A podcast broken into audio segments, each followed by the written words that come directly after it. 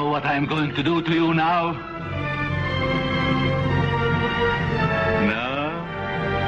No? Did you ever see an animal skin, Hyarmar? That's what I'm going to do to you now. Tear the skin from your body. Slowly. Bit by bit. Scream a little harder, honey. Dracula, Dracula, Drac, cha-cha-cha. Some folks say he's wild, but he can't help having bats in his belfry. He's a crazy, mixed-up child. Dracula, Dracula, Drac, cha-cha-cha. We're good for one another.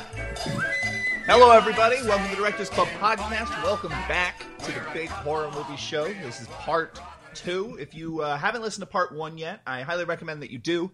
But for those of you who are just skipping ahead to the good ones, uh, the ones that uh, got more votes, let me go ahead and recap real quick what we're doing here. We asked Directors Club listeners to send in their top ten favorite horror movies list, um, but there were one hundred ninety films that they could not include. Um, those films are listed on a Letterboxd list. Uh, the let- the link to that will be in the show notes. Um, and what we received uh, in turn was uh, three hundred thirteen different movies um, from top, from maybe twenty top ten lists, maybe more than that. Um, a lot of those movies only got one vote. Uh, in fact, two hundred twenty-one of them only got one vote. That means they only showed up on one list. That all was covered in part one. This is part two, and now we're getting to the really good stuff. Now we're now we're really sinking our teeth into the uh, the the hidden classics, the things that uh, didn't get into last year's episode, but the things that everyone can kind of agree with. That the, there's some real meat on these bones, um, and helping me to dissect that meat is Gabe Powers. Welcome back, Gabe. Thank you for having me again. Uh, we just we just recorded yesterday. And, I slept and again. You slept again. Congratulations, Gabe. Three you, meals. Uh, you know what? Spoke. Your schedule, your your sleeping schedule is impeccable. We it get is. a lot of it we is. get a lot of guests who have been up for three days or so. That's probably because we uh, we we find a lot of our guests in meth clinics. But like, yes. but but you're here and uh, you're the you're sort of the horror expert. Um, these films, um, pretty much all of them. One of us has seen. There are two films that got two votes that neither of us got a chance to see. Uh, we tried, but uh, we just we just couldn't get around to it. Um, so we're going to be talking about those very briefly. But the rest of them, we actually have firsthand knowledge, um, and a lot of them are quite good. I, I couldn't remember actually what was on my top ten list, and you didn't even send in a top ten list this year. No, I didn't. Um, so I, I think. Maybe a couple of my films for, on my top ten list were only got where I was the only one voted for them, but I think most of them ended up getting multiple votes. So we're probably going to be talking about a lot of stuff I'm really into uh, this uh, this episode as well. But you know what? Uh, enough, enough chitter chatter. Let's get right into it. Um, we're going to start chronological order. We're going to start with everything that got two votes, and we're going to move up to three votes, four votes, five votes. Keep going in chronological order that way. So we're going to start nineteen twenty-one, The Phantom Carriage. This is I and I feel I feel I feel like a heel because is this a Swedish film? I forget what country this is from. Oh crap! I'm supposed to know. Uh, I believe it's a Swedish silent film. Yeah. Um. Very interesting, ethereal imagery. Uh. One of the most striking things about this movie, to me, actually, is its structure. As it's nested, it's it's got a weird nested, very kind of modern structure where it's a story being told within a story within a story. Um, about this myth of on New Year's Eve, the last person to die in the year has to become the person who drives death's carriage and pick up all of the and pick up all of the souls that die the next the following year until the last person who dies that year. Um, so that is sort of the fable that's going into this story. But there's also this tale of this social worker on her deathbed and these. Uh, drunks who are telling this story, and there's another story involving like an, uh, an abusive alcoholic, and they all sort of dovetail into each other. It's a, I wouldn't, it's, I wouldn't call it a horror movie. It's not scary. It's not about building attention. There's no monster, but it's actually, what's interesting is it's adapted from an anti, uh, it's adapted from a hygiene pamphlet, if you can believe that. I didn't know that. That's... Yeah, it was because, and, and it kind of ultimately feels like a uh, educational film about like the dangers of alcoholism and temperance and uh, and the dangers of of like uh, having uh, I think I think consumption. I forget what disease the the guy has, but at one point he just walks up to his children and coughs in their faces while they're in their crib. um, yeah, it's it's a really cool movie. It's got some amazing imagery. I wouldn't call it a horror movie personally. Did you look it's, it up? Is this Swedish? It is Swedish, yeah. Okay, and sweet. I think it's an incredibly creepy movie. Uh, you I do? Saw it pretty recently. It did. It did get. It, it didn't actually frighten me, but it definitely affected me. So you could.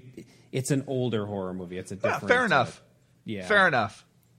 And it has a scene that, uh, I, like I said, I saw it recently. It, it's almost shot for shot. This reused for The Shining when uh, Jack uh, does the whole "Here's Johnny" bit. Oh yeah, the the bursting open of the door.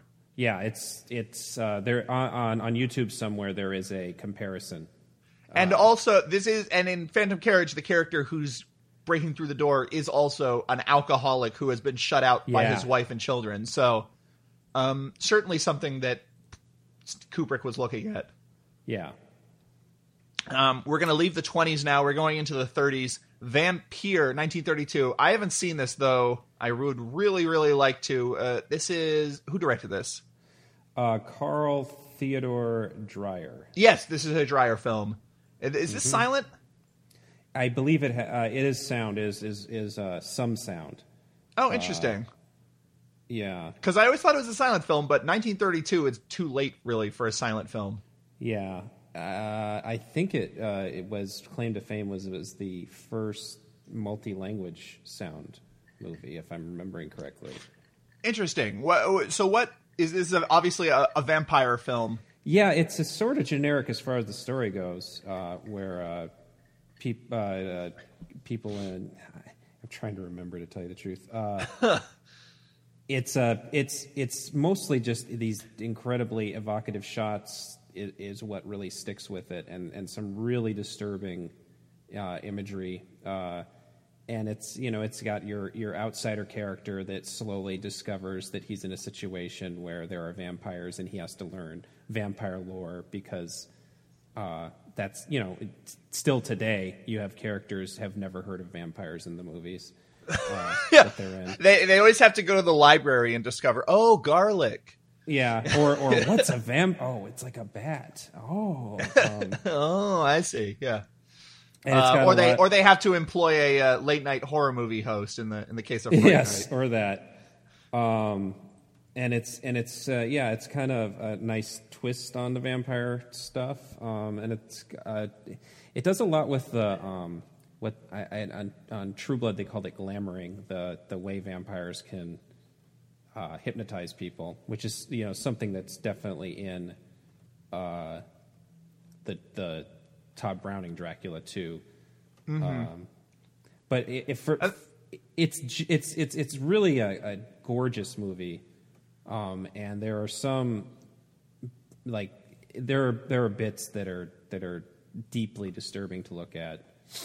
Um, it- It's interesting because uh, Dreyer made uh, Passion of Joan of Arc, which uh, is a really stirring, very powerful, very brutal film that yes. if that movie came out today with a, with, the sti- with a modern style, it feels like the kind of movie that people might put on their top ten lists and send us. Yeah, and, and, and, and it, yeah, in the long run, I think that I actually find Passion of Joan of Arc more frightening because it has the the emotional... scarring yes. thing going on, but and also but, just and the implications of torture are so brutal yes. in that yes definitely. Um so that is Vampyr. We're gonna skip over the thirties and the rest of the thirties, and we're gonna skip over the forties as well. We're going right to nineteen fifty-nine. House on Haunted Hill. William Castle, probably the best William Castle movie. I would agree. Yeah. Uh the thing about William Castle is his His reputation, and sort of rightly so, because it's it's just fun to talk about, is that he was this like sort of schlockmeister who came up with just these absurd gimmicks to try to, you know, get uh, trick people into seeing his movies, you know, including in this film, it's a merjo, which basically means that a plastic skeleton came out on a pulley at at the end of the film and and flew over the audience. And more more, more notoriously, the Tingler with the with the electric joy buzzer seats. Uh, Tingler got voted last year. Um, but I think the thing that William Castle doesn't get credit for is that his films are actually, they often work and they actually have really creepy moments. And House on Haunted Hill has a couple moments that are just really creepy and unnerving, particularly the scene where the the ghost, um, the quote unquote ghost that floating outside of the woman's window uh, that has bars on it. And she's sort of like has this ethereal like rope coming out of her that's like, that's going through the bars and tying around the woman. It's this, it's a very surreal moment, and it's, it's really creepy. Yeah. It's got a good jump scare too. Pretty, pretty early jump scare with uh, the, which looks silly in retrospect, I suppose, but it has the kind of witch woman, and she's actually just, when, when uh, the heroine turns around, she's just standing there, and then she sort of floats away, and you can kind of tell that they're wheeling her out on a skateboard or something, but yeah, it's, it still works, I think. What's so funny about that is it, I saw it coming because I it's just sort of a, a famous shock moment in this movie. Yeah. So the first time I saw this movie, it didn't frighten me because I was like, all right, here comes this the great scene. Oh, yeah, that was cool. But I watched this not too long ago with my partner, Regina, and Regina knew nothing about this movie. And that, that scene scared the shit out of them. that, yeah. that really, like, for a nineteen fifty-nine movie to have a jump scare that still works... Yeah. So good. And and what's funnier is that in the story of the movie, that's just a maid. That's not a, supposed to be a ghost or a witch right. or anything. You just haven't seen her before, and she's just a fucking weirdo, I guess, who stands who can, behind who, people posing in a creepy witch like grimace. And who can walk very smoothly. Yeah, exactly. It's uh it's it's a really good combination of spooky and fun. Uh, it's really funny too. The scenes where uh where uh, Price and I can't remember the actress who plays his wife were there uh, passive-aggressively threatening to kill each other. Yeah. Um, it's some of the best Price dialogue you'll get it, in any of his movies, I think. Oh, yeah. It's very, it's a very sardonic movie, and that's probably why Vincent Price was in, you know, two of these, because he's just su- he's such a good match for William Castle's dark sense of humor. Um, it definitely doesn't depend on... But part of the way it has such a shitty... Uh, it's it's... one of Castle's dumbest uh, uh, gimmicks, but it's totally not necessary to the movie, which is why I think it endures where some of the other ones don't yeah. quite work because yeah, you don't like, have the gimmick anymore. If you don't have three D glasses or, or you know, the... The weird look, weird ghost glasses. I don't yeah, know. If you don't have those weird look through this one to see the ghost, look through this one to not see the ghost, thirteen Ghosts is just kind of incomprehensible. yeah. Um, and... You know, uh, the Tingler, there's that moment where the movie just kind of stops dead so that they can shock seats in the audience. Yeah. Um, but, like, yeah, this movie doesn't really have anything like that. Though I will say, last time I watched this, I was trying to put myself into the position of someone watching this movie. And I think it's still goofy. It's just a, you know, it's a plastic skeleton on a pulley that comes out of the side of the screen. But I think actually the way he achieves it... um. is interesting formally, because what he does is it's this very long, languid scene where the skeleton rises up and is just creeping towards um, Vincent Price's wife, and it's it's this long, prolonged scene. It's it's very it's reminiscent of like an Italian zombie movie where she's where just, just kind yeah. of motionless, and the camera just keeps getting closer and closer to the skeleton, and uh, or the, I should say the skeleton gets closer and closer to the camera. But the framing of the of the scene. Both her and the skeleton are dead center uh, of the f- screen, so you wouldn't know to look at the skeleton. It would just sort of come into your peripheral vision. And I think mm-hmm. seeing like a white sort of silhouette of a skeleton just kind of like like moving towards you while you're focused in on that scene, if you're buying into the, the horror of that scene, that, that just sort of surprise you by via your peripheral vision. I think that might actually be an effective little jump scare. It could. It depends on where you're sitting in the theater, I guess. Oh, yeah, that's true. You have to be kind of close to the screen, I guess. Um, but uh, that I, w- I was thinking about that. I'm like, this is actually... I, I, I think I would... I think that would probably be maybe effective. But uh, at any the rate, remake, it doesn't need it. The remake I uh, remembered liking a lot, and I rewatched it recently, and it is maybe the most nineties, late nineties horror movie ever made. Yeah, I Just forget the, I, the aesthetic. I is. forget what the uh, what the what the production company they did this, and then they shortly after they did thirteen Ghosts. Yeah, Dark Castle. Dark Castle. Uh, Dark. Those Dark Castle movies are definitely have not aged well, but no, they're kind of entertaining just to remember. Like, oh, there was a time where people. where Hollywood uh, producers just kind of looked at a Marilyn Manson music video and said, yes. maybe that's what a horror movie is now. And now maybe we should get Marilyn Manson to actually write some music for our movie, too, on top of this. Yeah, it I would say the... has his score. Oh, really? I've, I'd forgotten yeah. that. Um, the one thing I will say about the remake of House on Haunted Hill is they get the relationship well. Famke Janssen and Jeffrey Rush are, yeah. uh, as the Vincent Price and his wife characters, like they're they are a lot of fun. Actually, the whole cast is pretty good. Um, uh, Peter Gallagher as the surprise bad guy, yeah, um, has a, has some great bits too. And and the gore is actually at a time when gore hadn't quite picked back up again. There's still pretty strict M P A A rules. Uh, it's got some good gore too. It's it's it's a pretty entertaining movie that just looks really anachronistic now. yeah. Um, the next nineteen sixty, Peeping Tom. This is another one of those movies I'm just like saving for myself on a rainy day. Uh, but uh, absolute classic. I'm shocked it only got two votes. In fact, I'm yeah. shocked it didn't get voted last year because it is such a highly regarded film. It, it's another, uh, what I was talking about last time with nineteen sixty being this watershed moment for modern horror uh, and all these movies having so much in common by coincidence. It really does. It's always compared to Psycho.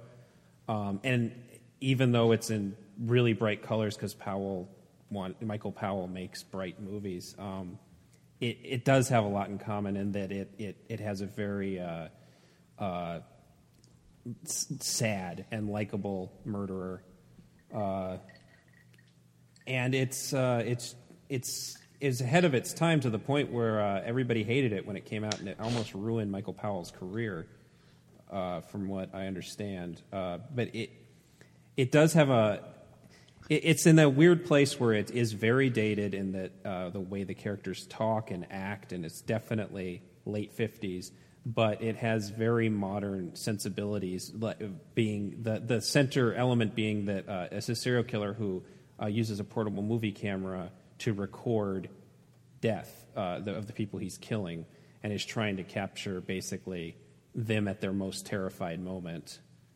And the The the reveal at the end is the way he captures them being terrified is he has a mirror on the other end of the camera that is they are seeing themselves die, and that is the ultimate terror, um, which is still a really disturbing concept. Uh, That's it, that it makes me think. Uh, I think Catherine Bigelow took that for uh, um, Strange Days in yeah. the in the rape scene in which the person puts on the.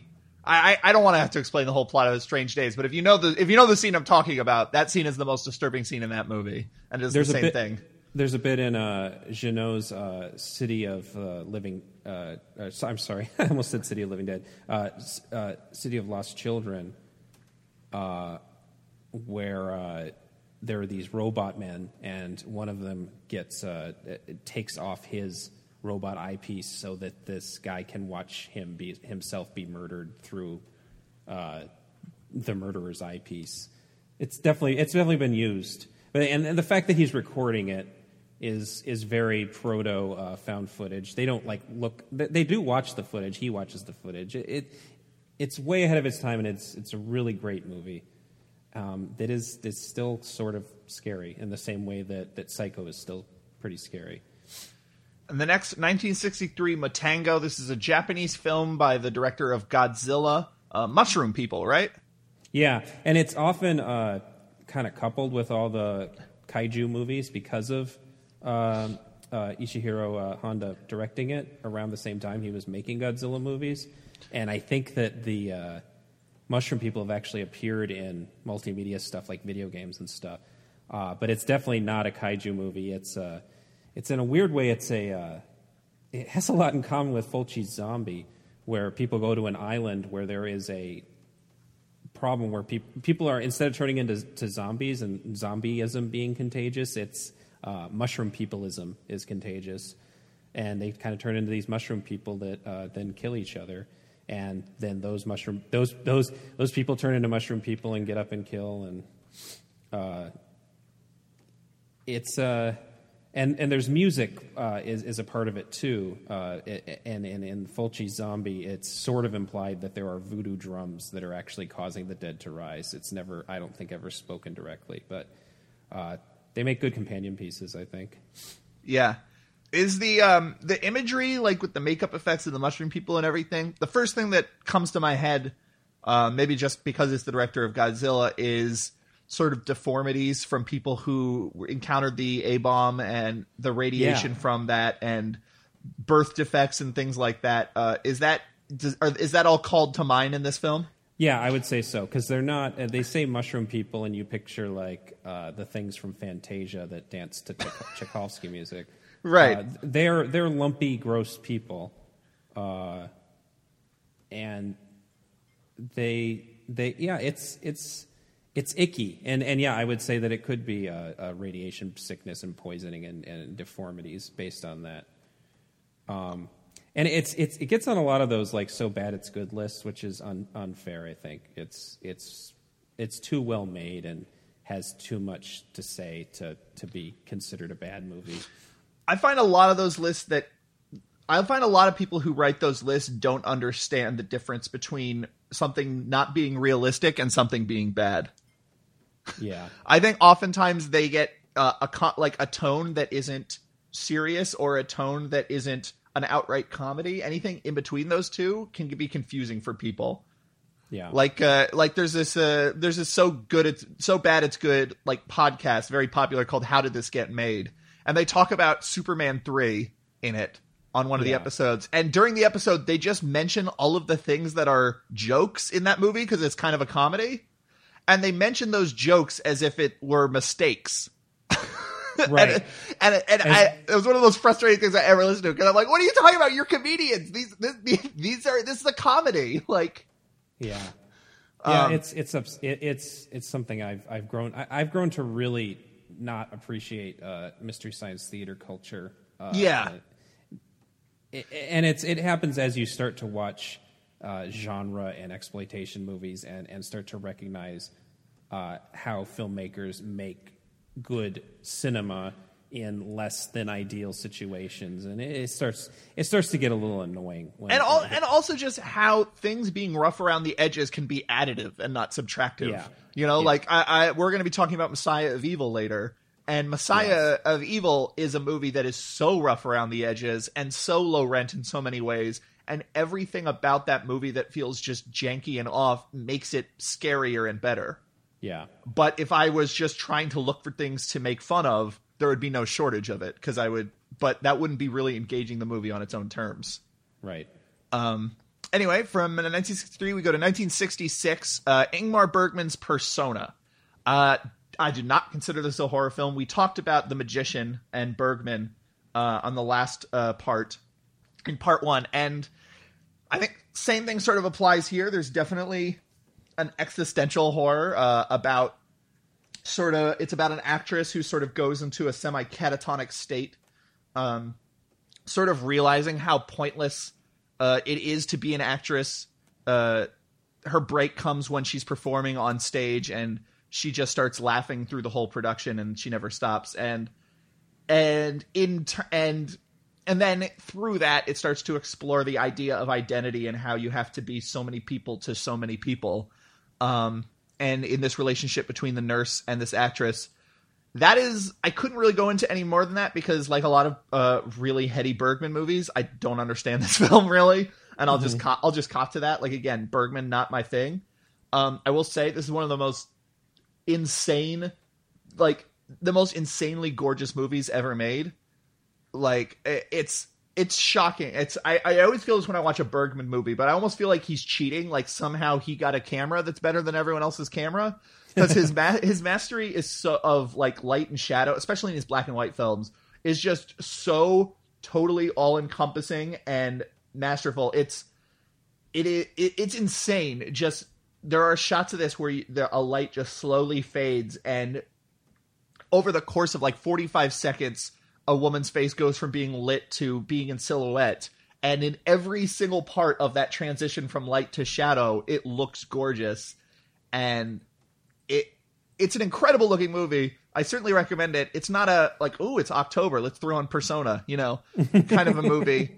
I understand due to the themes it tackles um, and uh, sort of the effectiveness for some people. Again, I couldn't get too much out of it, but I imagine like if this really dials into you, this could scare you to your core in a way that few other films would, like in a way that a slasher movie never could hope to. So I understand it being on the list. I don't consider it a horror movie. And in fact, if you wanted to go to a Bergman horror movie, we can go to nineteen sixty-eight's Hour of the Wolf, which is similar themes of sort of hopelessness and mortality and guilt uh, in this case. But the actual method it goes, the method it does it is through nightmarish imagery and Uh, and just sort of a, a surreal landscape where you don't know you don't know what is dream and what is reality. Um, I think this movie is scary as hell. I think this movie is really creepy. Again, gorgeous uh, movie, really unnerving, but more straight ahead horror. This is actually something I would say, yeah, watch this for October. Yeah, it's the uh, one, the only one that we've covered here of the Bergman films that I've actually seen. Uh, and I uh, have to admit that I was a teenager at the time, and it was under the horror uh, category in uh, uh, the local uh, Blockbuster, and I thought that it was a werewolf movie. yeah, yeah, yeah. That's what I thought. That was a werewolf movie, too. And I remember watching it and being really disappointed, but then sort of going with it. And, and yeah, it's it's I from what I've seen, I would say either I would say this is the the one Bergman movie that is a straight-ahead horror movie. Um, some people mention uh, Virgin Spring, which I don't think is a horror movie. It's a it's a it's a really classy exploitation movie. It's not a. I I, I think this is the one that would be a horror movie. I'm I'm impressed with your teenage self for, for being able to just surrender to it, because I, I, I would have turned it off at that age. I was I was really into Dario Argento. Oh, so there you if go. Something looked good, I could usually just go with it. Yeah, and even if I was bored by everything else that was happening.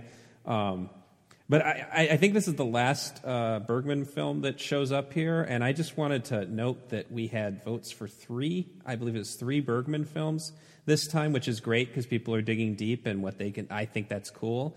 Uh, but I was really surprised that there were no Hitchcock movies picked this time.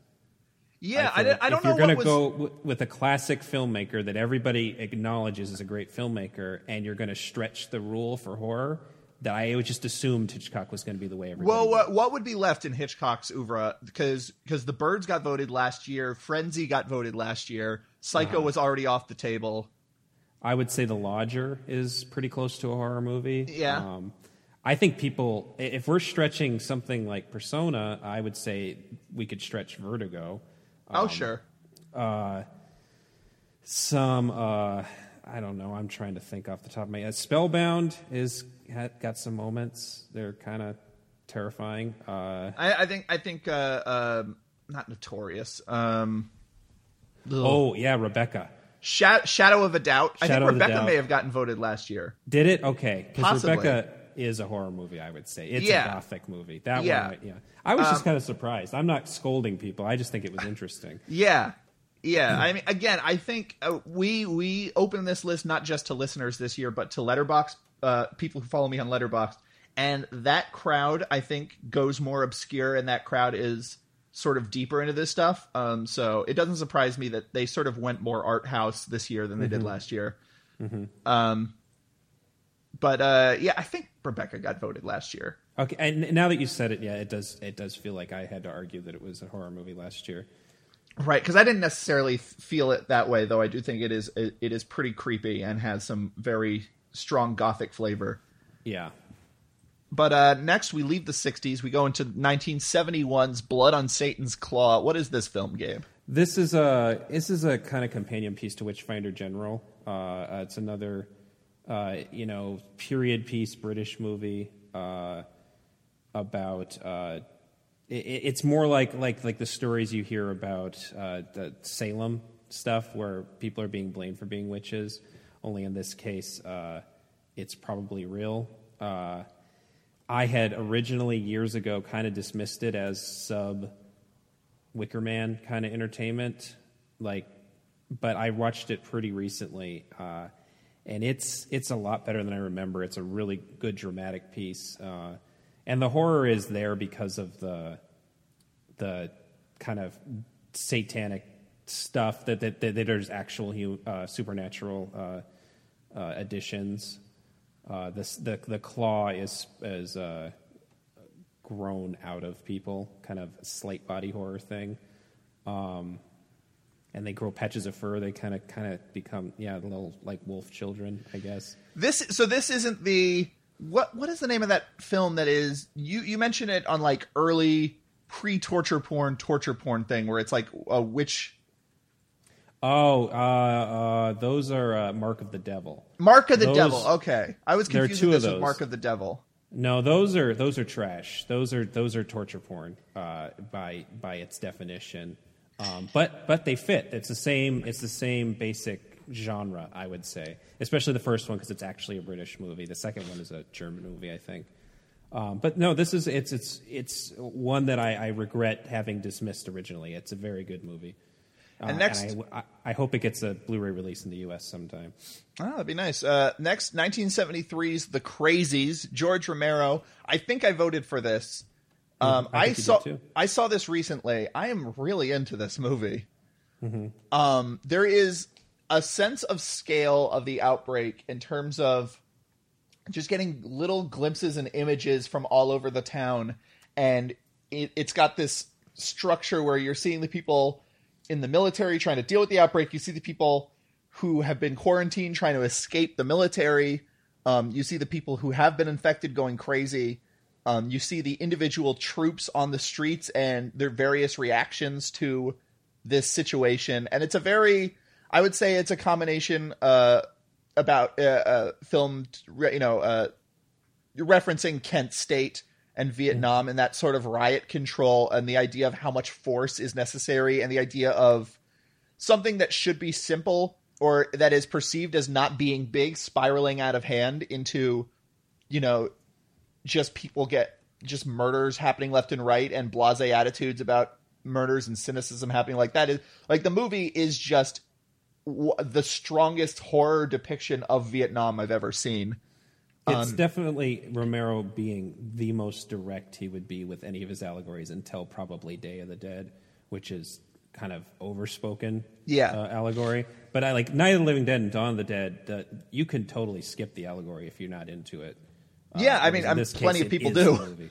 Yeah. Um, I actually, I think just because it felt so fresh to me and it's so, I, and they, I mean, I don't know, because I, When I saw that, when I saw this, I said, "Oh, I like this more than any of the Living Dead movies because I, I like, I, I like the editing. It's got really fast editing. Um, uh, it's got, I mean, he his editing would, would be very quick uh, throughout the seventies. Um, Dawn of the Dead, yeah. Most of the effects and the stunts and everything are kind of various not uh, various. safe things being edited together to look like a dangerous thing or a or a gore effect or something. But this yeah, is sort can, of the you, most fast-paced editing of all of his films. I, I always see it as, uh, and I he might have even said the complete opposite of what I'm about to say, but it, it, it feels like a lead-up to Dawn of the Dead in both the scale and especially the editing techniques. I think that this was him at his most experimental when he's trying not... It, Romero did a thing for a while, and it's definitely in Dawn of the Dead, where he tries to create action without actually moving the camera, and so it's almost all created in editing. Like, you could probably count the camera moves. I can't remember The Crazies so well, but you could probably count the camera moves in Dawn of the Dead on your fingers. There's probably only ten major camera moves in that movie. Yeah. Um, and I think, personally, that he went a little overload uh, in, in The Crazies. There are some scenes that are... Uh, like sort of uh, kaleidoscopic in how quickly they're cut, and um, and I, it, it always felt like uh, a movie that uh, had like no budget. It's under a million dollars. It was a super cheap movie, um, and I always felt like its budget, its budget constraints were uh, visually, uh, you could feel it holding it back from something really uh, spectacular. Yeah, which is also some of its appeal, I suppose. Yeah, um, I mean, it, it it definitely feels low budget in a way that Dawn of the Dead does not. I mean, Dawn of the Dead didn't have a huge budget, but it feels perfectly scoped. Yeah. Um. Whereas this movie uh, doesn't quite. This movie you kind you can kind of feel them straining. Um. So yeah, I like this more than any of the Dead movies when I watched this. But I re I got to see Dawn of the Dead on the big screen uh, uh about a week ago. And even though it was just like a Blu-ray projection, really paying attention to the editing and, uh, like you said, like how he creates so much action from from still cameras. Yeah. Um, I was able to actually appreciate how well he is able to do that, because it is actually that's not a that's not an uncommon technique, but usually it just looks like crap. Yeah. like yeah, like usually it, it just looks really cheesy and bad, and especially like. In the final shootout scene when all when the biker gang's invading the mall, the way that that sequence is edited, his compositions are so clear and so strong, and like he must have storyboarded the shit out of that, because like that could have been just this completely chaotic mess in which nothing means anything, and the mm. movie just kind of loses itself because he you know the cameras don't move or anything, but but it ends up being really clear and concise and exciting, and and I, I was able to appreciate the, the skill in Dawn of the Dead more than I had in the past, because Dawn of the Dead is a, a film that always felt just a little too pokey to me, but that time it just worked like gangbusters. So uh, I do love The Crazies, though. Yeah, I, I've I've I think The Crazies is, is a movie that is speaking as someone who was a young horror fan coming into this, and Dawn of the Dead became a personal favorite very early on. It, it felt like a disappointment because it is not. It gory, it has a, you know some shocking scenes, but I, I think that I it, people like me have grown to like it, and it, uh, because we're finally able to separate it from the Dead movies. Right. I don't think it's it's quite Martin levels of of special. No, I think Martin is like special way, uh, and the same way that the Dead movies are special. I think The Crazies is is, is a one-off thing that is very, very good. I, I think, actually, if you're going to say the one thing that makes The Crazies, like the one thing The Crazies really lacks that something like Dawn of the Dead and Martin don't, is that the characters aren't that memorable. Yeah, that's true. Um, but I do I do like the, the Crazies quite a bit. Uh, next, nineteen seventy-three, Theater of Blood, classic Vincent Price film. I have not seen, again... Uh, saving it because there's only it's probably the only Vincent Price movie of this era I haven't seen. Um, it, it it might be the quintessential Vincent Price. It has a lot in common. Uh, the story being uh, about a uh, uh, actor who gets uh, so many bad reviews that he fakes his death, and he and his daughter uh, exact revenge upon his critics uh, via uh, uh, Shakespeare. So. Scenes he, he reenacts scenes from Shakespeare, often with the help of those crazy homeless people that he's kind of living with, uh, to create ironic deaths. So it is a little bit like uh, the uh, Doctor Fives movies in that way. But unlike Doctor Fives, he is not encumbered. His voice is not encumbered, so you get to have, on top of everything else, Vincent Price uh, being as campy as possible. And delivering Shakespeare lines, right? And delivering Shakespeare. And it's probably the only point in his career, in his film career, where he got to be, do Shakespeare. I imagine. I mean, he was in a lot of movies, so I might be forgetting something, but I, I, I think so.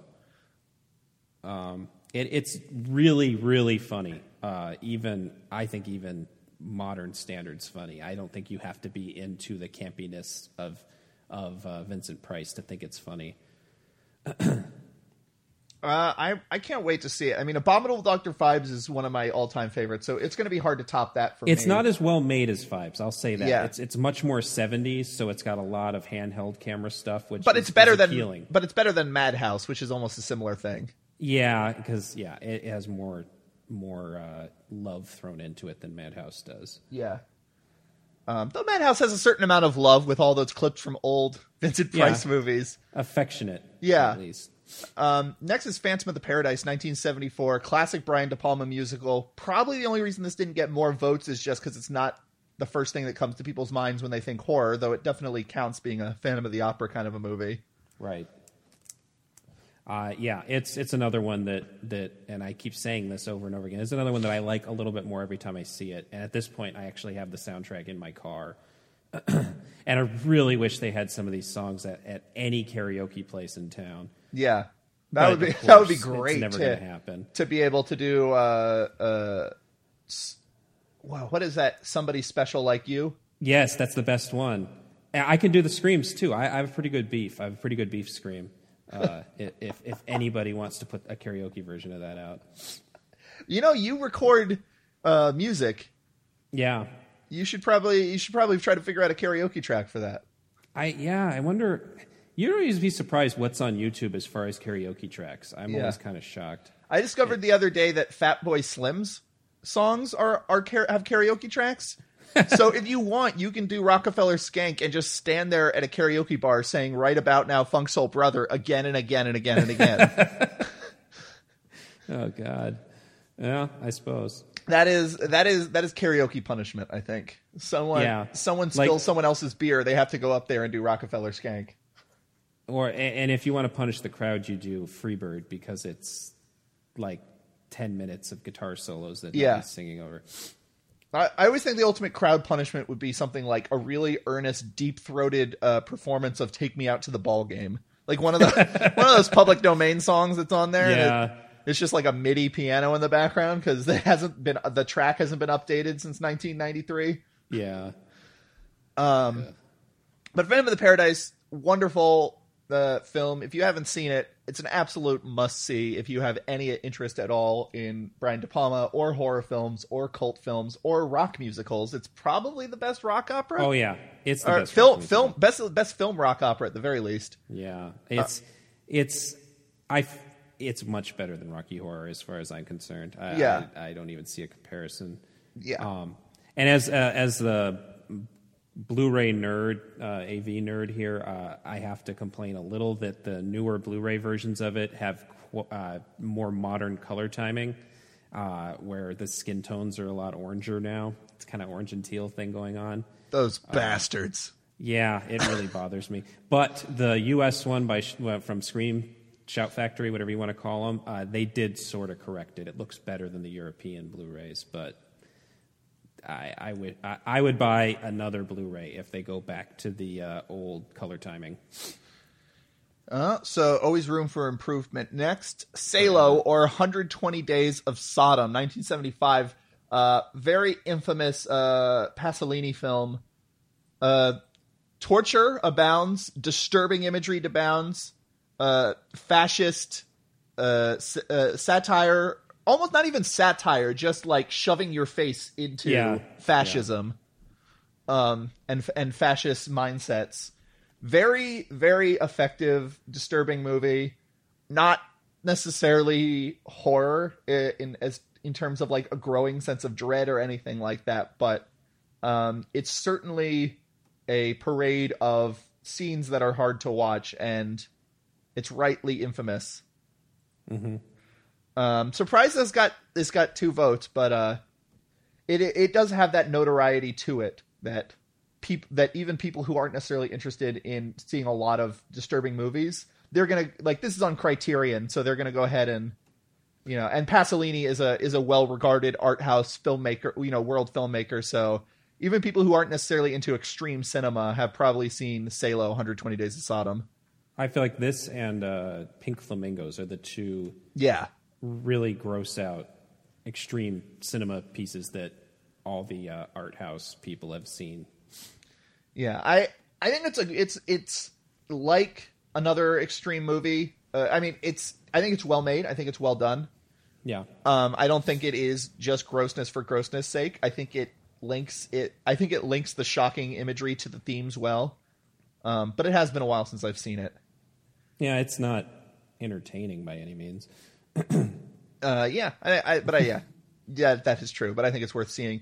Next is Hills Have Eyes, nineteen seventy-seven. Uh, this is the Wes Craven original. I still believe this is uh, sort of the better version of Last House on the Left.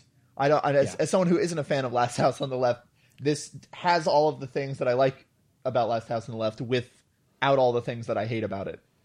Um, yeah, it's it's it's a rough movie, um, but it it makes all those statements about about the Vietnam era ruining everybody's lives uh, and making monsters out of us all um, that Last House makes.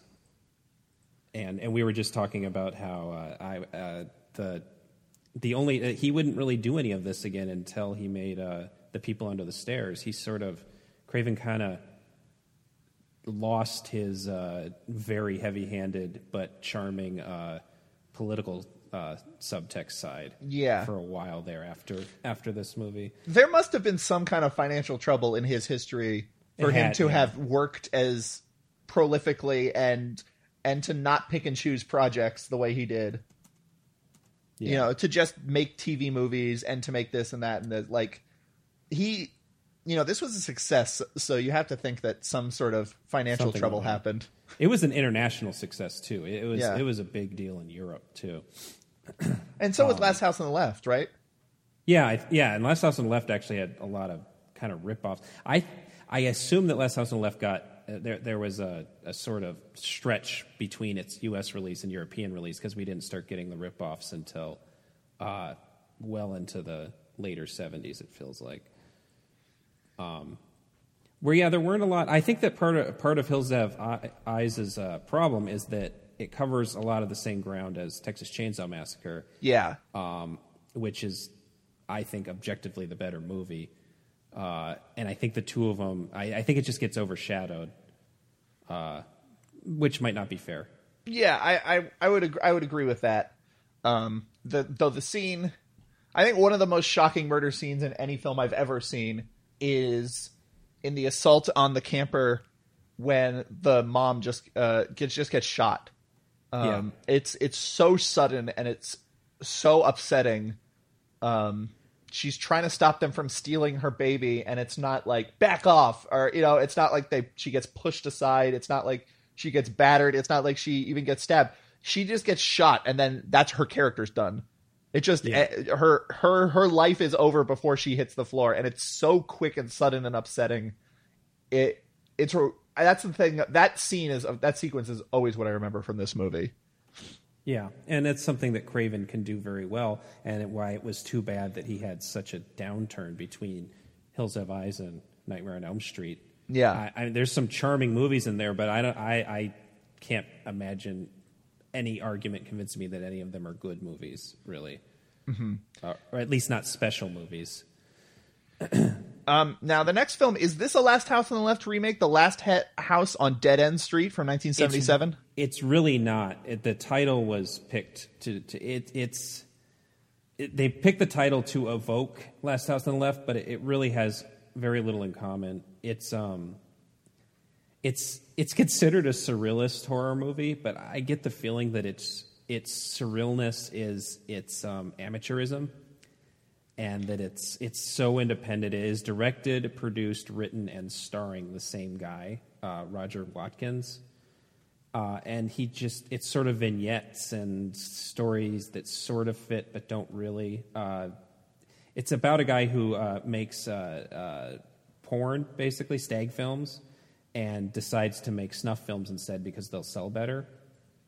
Um, I, how, you got to wonder how one figures that, because distribution of snuff films, uh, that, that's going that's to be a rough road.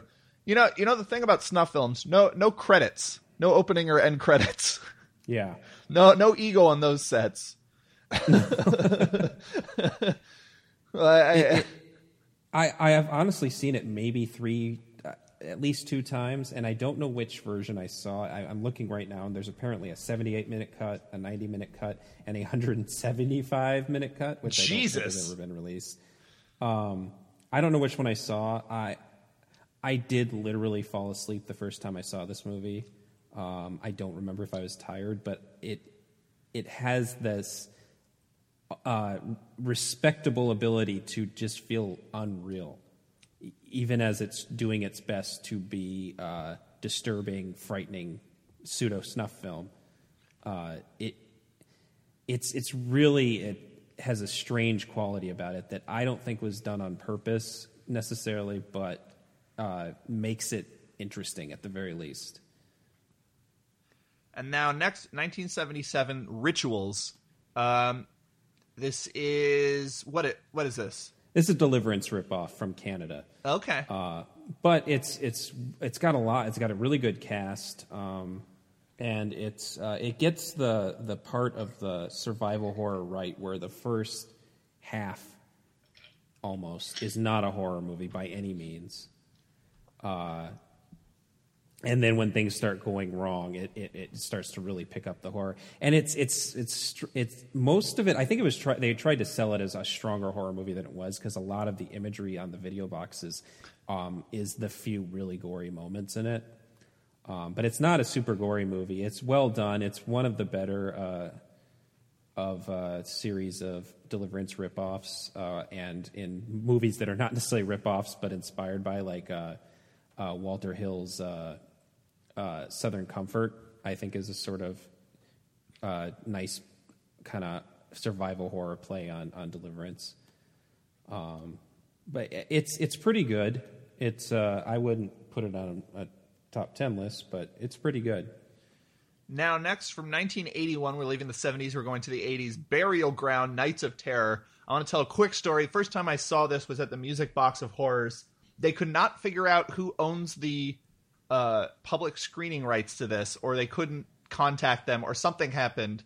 So, but they knew someone, or they were able to obtain a print of it. So basically this was a surprise movie, because they couldn't advertise that they were showing it. Um, and so it had, like, at two a.m. the surprise movie was coming up, and no one knew what the movie was going to be. And there was buzz, like, oh, maybe this is, they're going to be debuting like a, a big horror movie that's coming out next month or something like that. Or some something like that.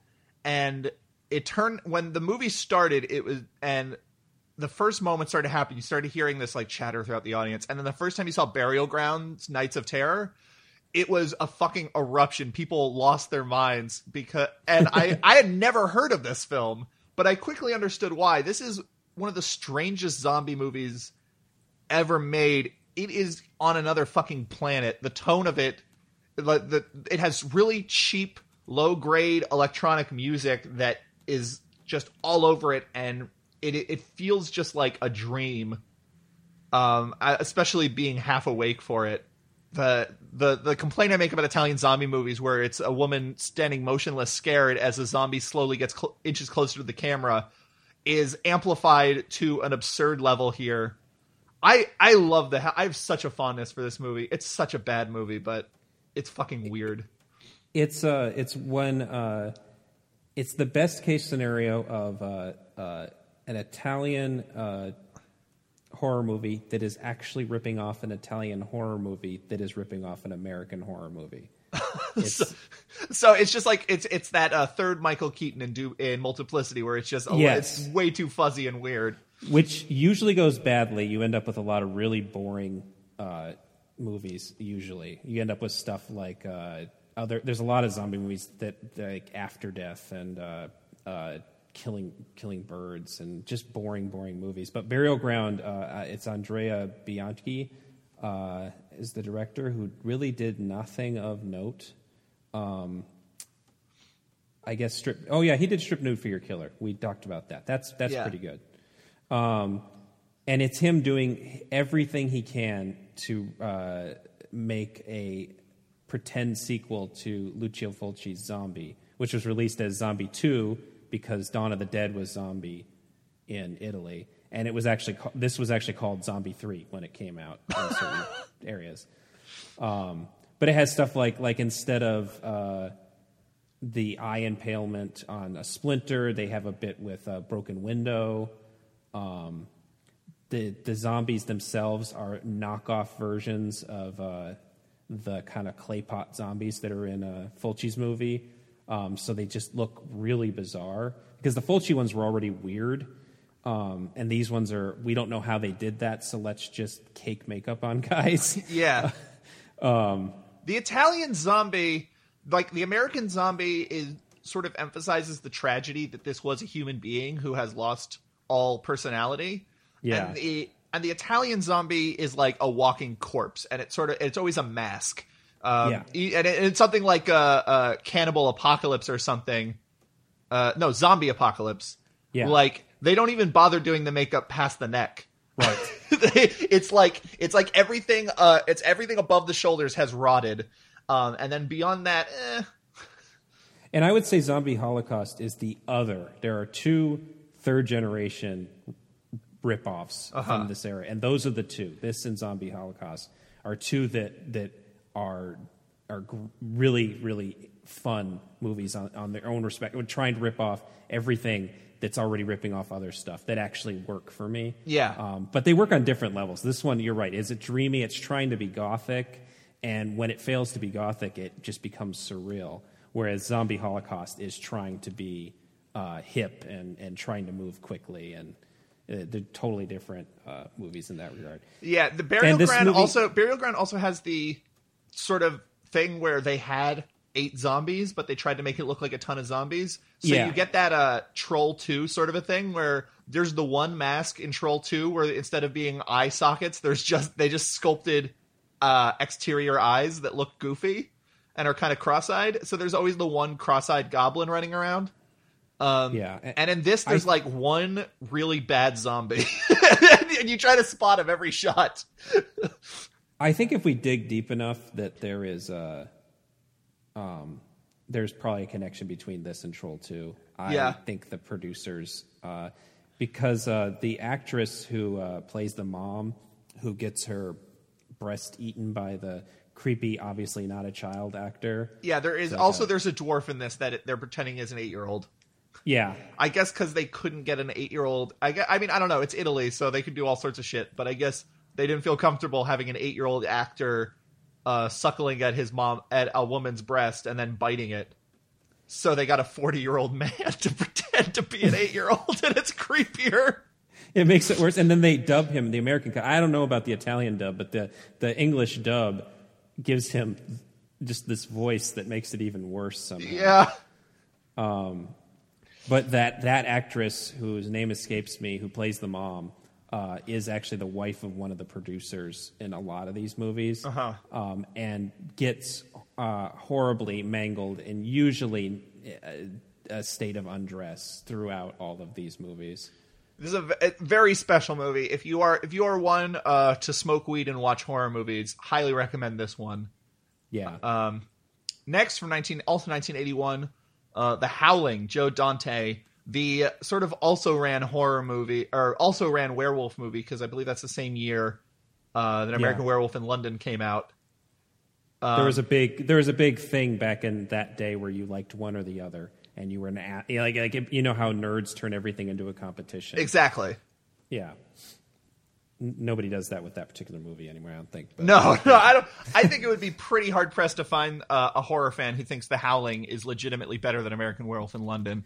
Um, but you can bet that they will argue to the bone if there is one. If yeah. you do find one. Yeah. Um. I I'm not a fan of this movie generally. It's it's got an interesting premise with the sort of self help. Uh, self-help colony of werewolves who are trying to better themselves, and I like Dee Wallace in general, but I think it's I don't think it's in a very exciting movie. It has it's not well paced, um, and it's it's got the sleaziness that that um, I think works. But yeah, it's mostly the the the concept is interesting, and it makes it a nice companion piece to the uh, uh, nineteen seventy-eight uh, Body Snatchers, I think. Yeah, uh, with the self-help stuff, and it's it's got cool stuff, um, uh, and a really good cast, but is definitely not as amazing as uh, American Werewolf, I would say. Um, though another connection to American Werewolf is that Rick Baker started doing the makeup effects on this. Yeah, there was a there was a, a uh, I think uh, many. And it wasn't just Rick Baker. I think it was his his crew actually changed uh-huh. movies. Yeah.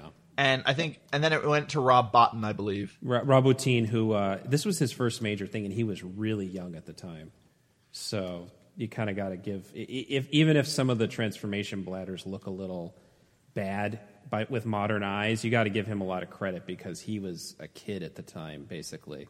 And yeah, He was developing his way up to The Thing. Right, exactly. You, you, you got to give him credit because he eventually made The Thing, which has maybe the greatest special pra- uh, practical special effects in movie history. Yeah. Um. So from The Howling, we go to nineteen eighty-one's Friday the thirteenth Part two. I was bored last night, and I didn't I, – I wanted to rewatch this. Um, I you know, this there is a level of craft here that I can really appreciate. I always lump this in with the first one because they're basically the same plot – and basically the same things happen in it. But um, I be- uh, what is the name of the director of this? Is this one Steve Miner? I yeah, Steve Miner. Steve Miner. He directed this. He also did H two O. And both of those movies, he, it's just well-crafted slasher movies. They're the pacing, the the way he builds tension through anticipatory setups and P O V shots and things like that.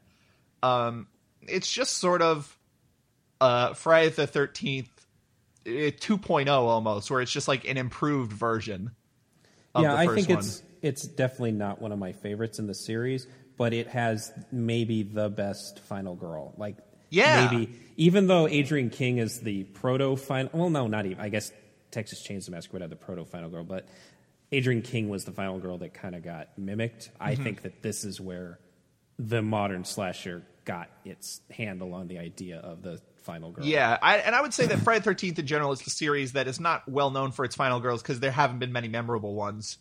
Right. Um, even even part seven, like that character is a real snooze. Yeah. Um, yeah. But uh, yeah, part two. Uh, who's the actress in part two? I can't remember her name. Uh, anyway, she's really she's really spunky. She has a great personality. Uh, she's fun to hang out with. And the other thing that I actually I kind of appreciate about these movies. And I don't know if this was a conscious decision because I don't think everything was quite uh, a solidified cliche yet in the structure. But in these, especially in uh, part in this one, you don't necessarily know who the final girl is going to be because she doesn't show up until – because first they start off with Adrian King and you think, oh, mm-hmm. okay, so she's going to return. But she gets killed off uh, as sort of a, a psycho sort of shocking uh, opening of that movie of uh, part two. And then – And then it's not until like twenty minutes into the film, like a quarter, the mo- film is almost quarter way done, that you actually meet her, uh, the final girl, whose name we can't remember.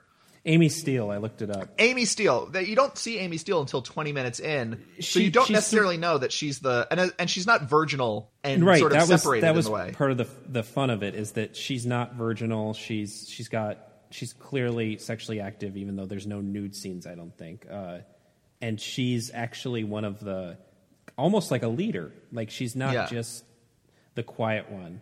She's definitely not Laurie Strode. Right. um, and what's funny is that's actually true of part one as well. Adrian King's character uh, doesn't have sex in any of the scenes, but you see that in early on that it's implied she's having a relationship with the guy who runs the camp. Yeah. And that and that uh, they have a, a, a romantic sexual relationship.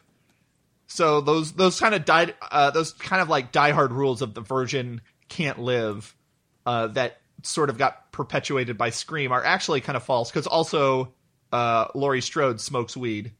Yeah.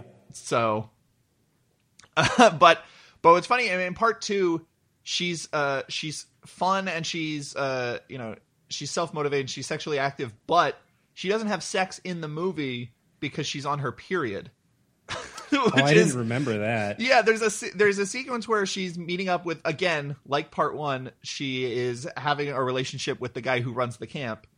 Um, and they're getting together and they're making out and she goes, I have to tell you something. And like trying to stop him. and But then she's just like, oh, okay. And then she's making out with him. And then there's a scene where Jason kills, I think, uh, Crazy Ralph. But when she wakes up in the morning in bed, he has written on her mirror in lipstick, watch out for bears.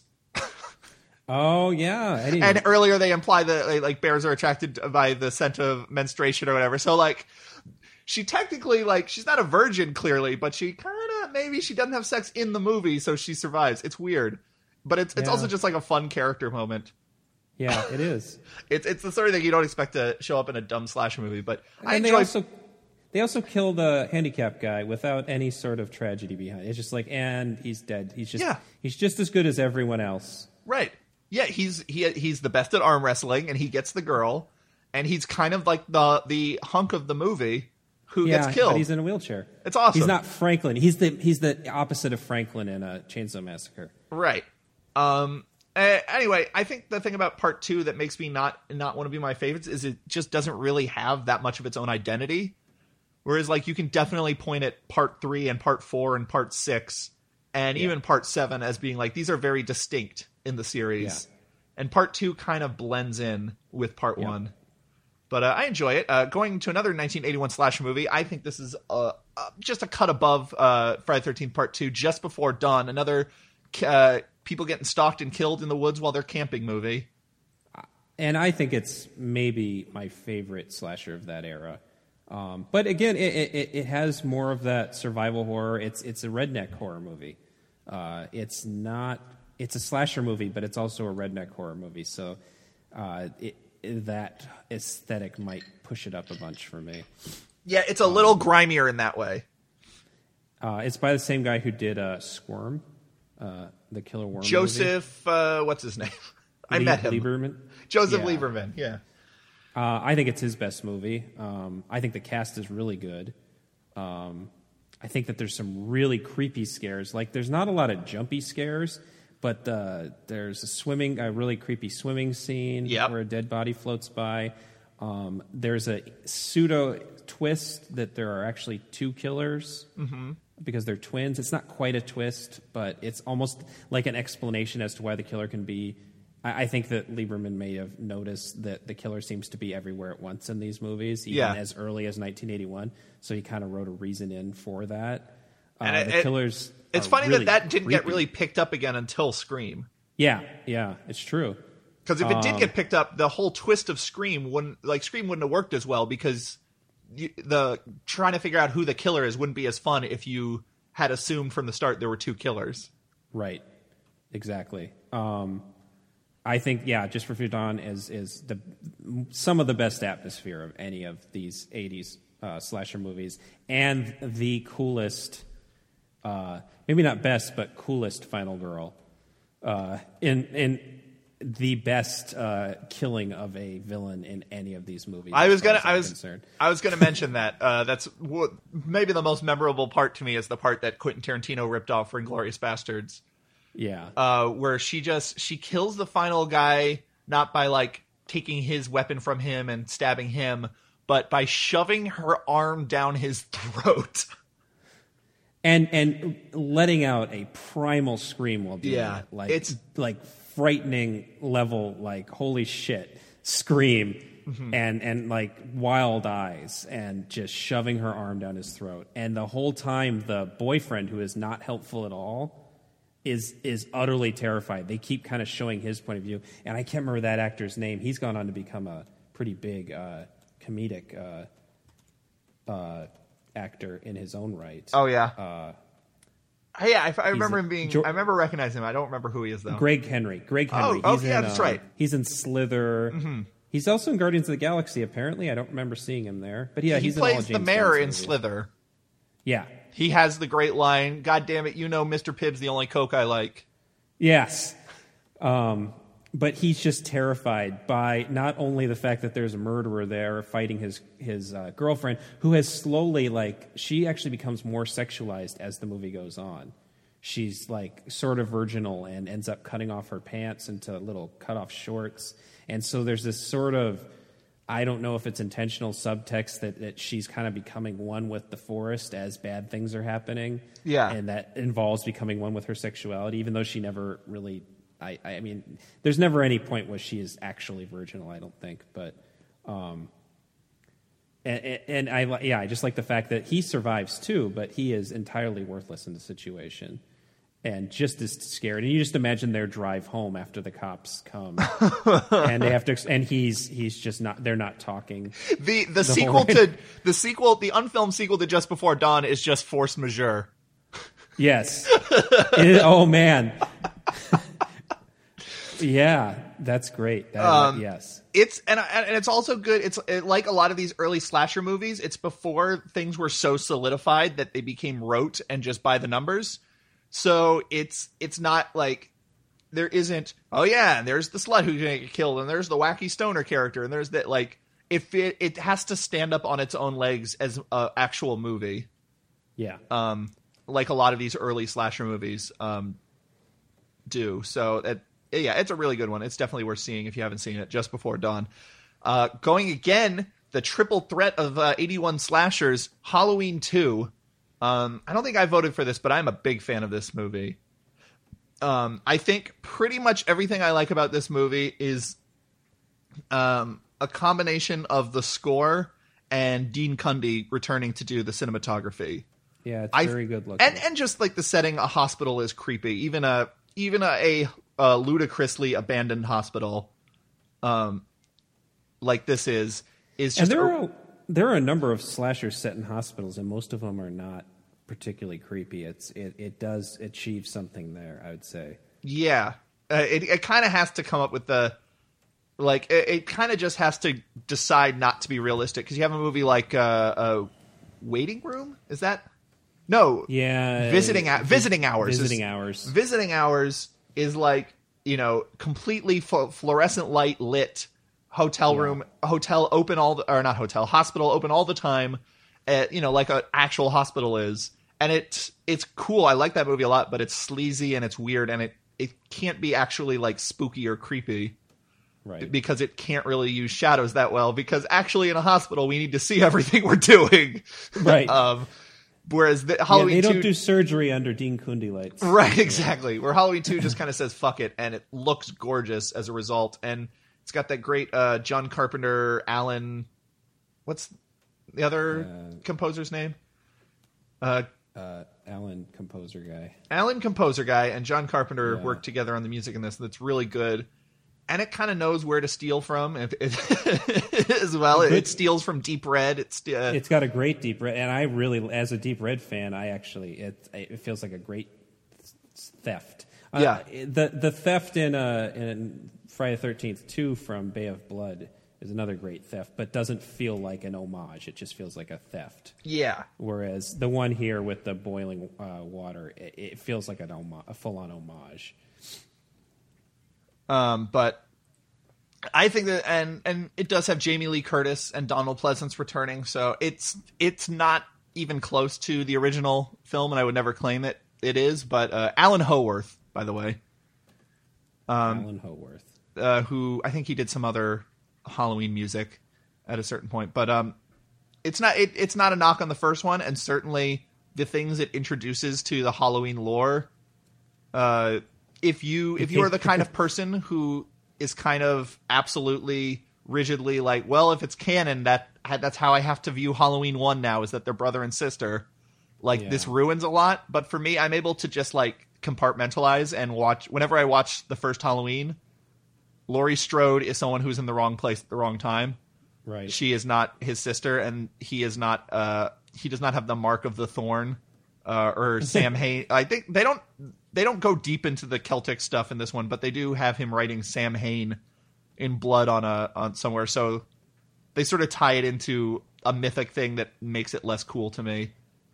Yeah, I feel like the the Friday the thirteenth ridiculous uh, continuity is more entertaining because it makes absolutely no sense. Yeah. So, and also there, Friday the thirteenth was never as good as Halloween, I suppose, is another part. The, the purity of Halloween is sort of important. Yeah, this this certainly does water down the series, whereas if Halloween was just its own thing, it would be... Ser- but I don't know. I'm able to compartmentalize like yeah, that. Which so I don't, you should be able to. I don't mind that. Um, and I do, I do really, really enjoy this film as well. Uh, That's how adults watch movies. They compartmentalize. You know what? Some adults have autism, Gabe. That's I suppose you're right. You know, like I, I, I, I if you, non-spectrum adults, right? If you're, if you're, you know, if, if you're just the kind of person who, for whom canon and continuity are very important, that I guess that's just the kind of person you are, and that's okay. You don't have that's to okay. like, you don't have to like Halloween two, and you can say that it ruined the series. I, I don't mind you saying that. Um, House by the Cemetery, nineteen eighty-one. Uh, Fulci's other nineteen eighty-one film. Uh, yes. This is I, was this did City of the Living Dead get voted on last year?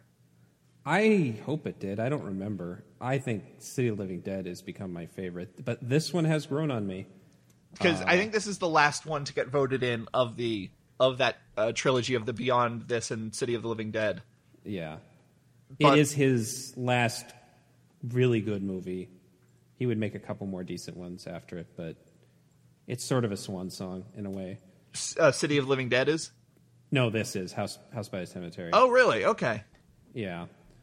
Uh, it's it, it, in some ways it is the the the most uh, consistently well made of the whole series, I would say.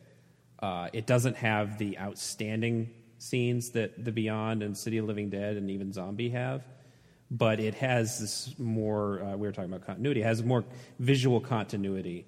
And uh, assuming you're not watching the weird uh, American cut that got two reels out of order, uh, which made a, a, a weirdly plotted movie even more confusing.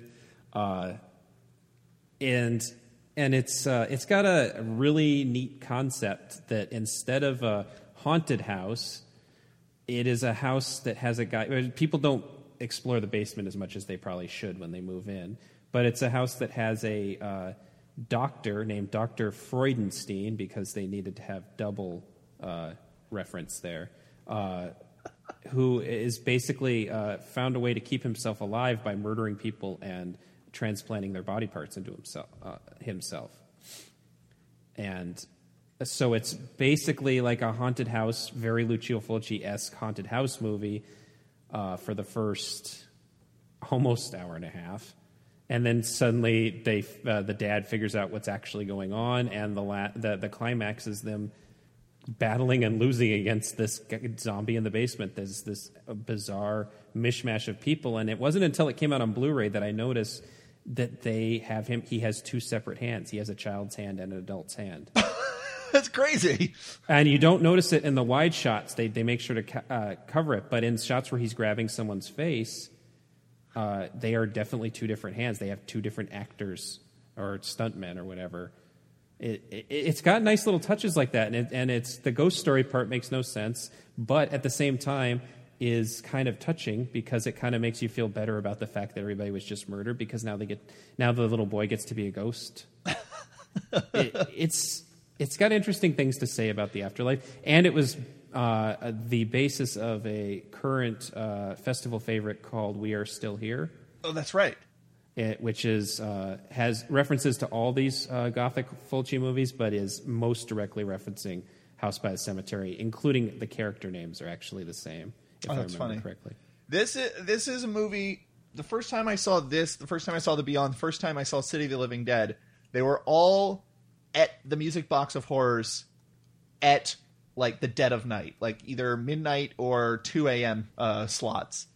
Um, so I have actually not seen this since I I own the the Blue Underground D V D, but I have not seen this since uh, um, since seeing it in theaters. So my memory of this is just a, a kaleidoscope of images that make no sense, and that I, I should rewatch this because I enjoy it.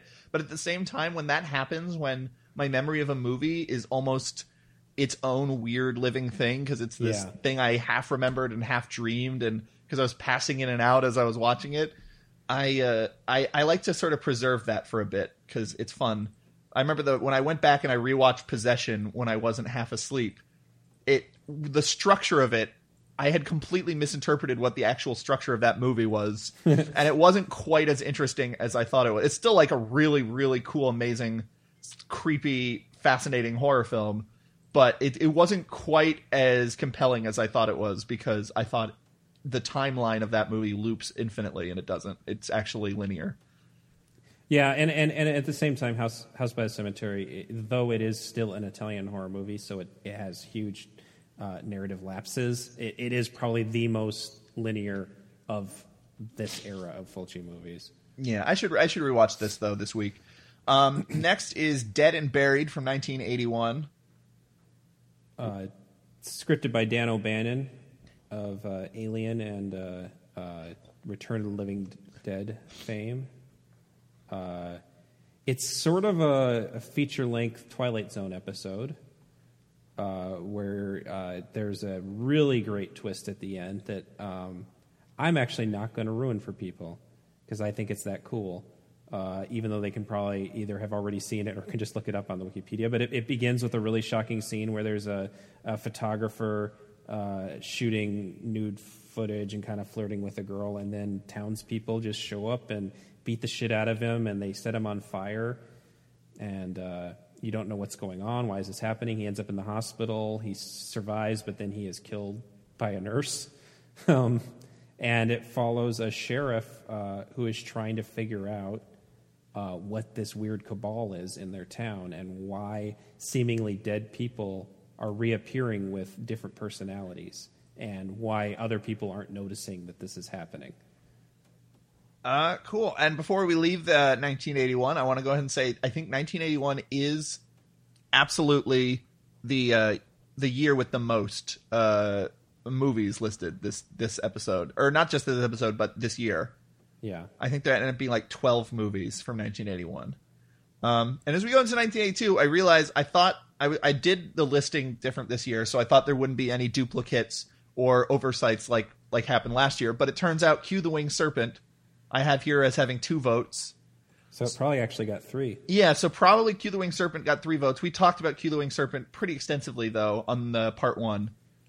Um, really cool Larry Cohen monster movie. Uh, fun David Carradine performance. Worth seeing. I think we can go ahead and move ahead, though. Yep. Um, nineteen eighty-two, Next of Kin. Yep, uh, not to be confused with the nineteen eighty-four Next of Kin or the nineteen eighty-nine Next of Kin.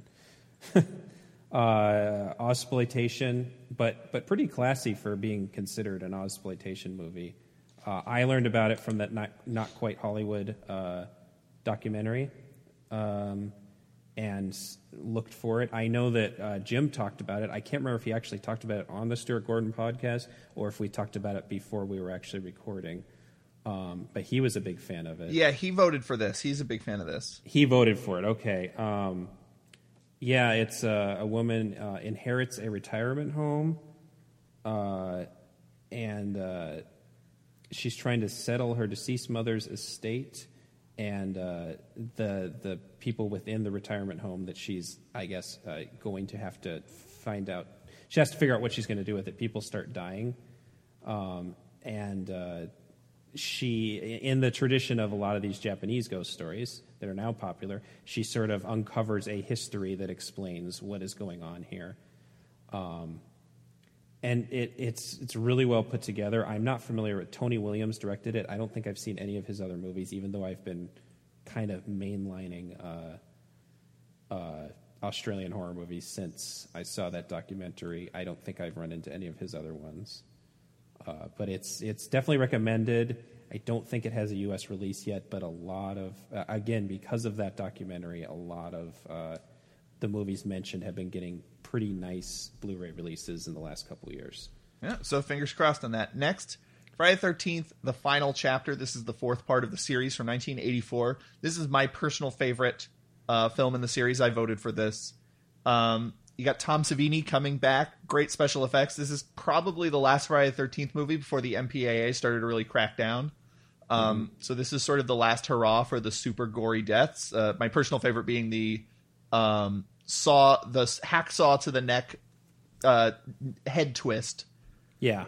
Um, it's got uh, it's got to me the best teenagers. Uh, I mean, the, these movies are all about sort of holding patterns, uh, about tension slowly building as these kids don't know what's happening around them. So none of the actual storylines or character arcs or anything matter, but I, I find them to be the most entertaining in this episode, in this uh, this uh, edition of Friday the thirteenth.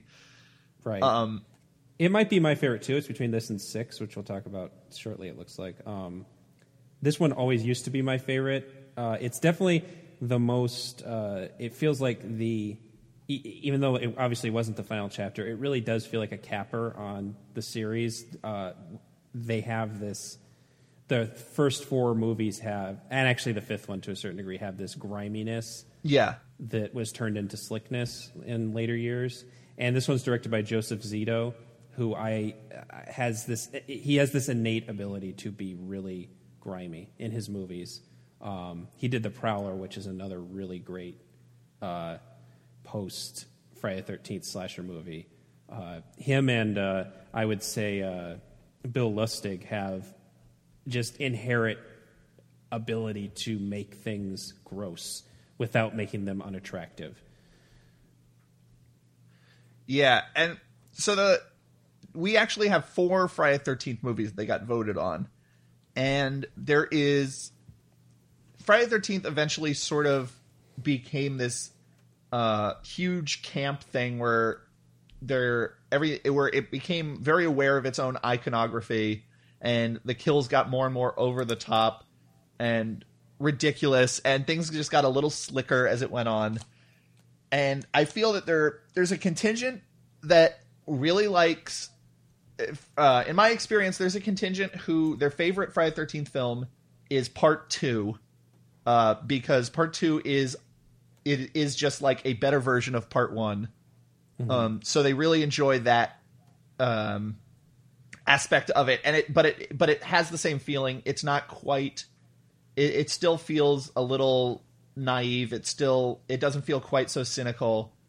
Um, it still like really emphasizes the woods and camping and the nature aspect to it.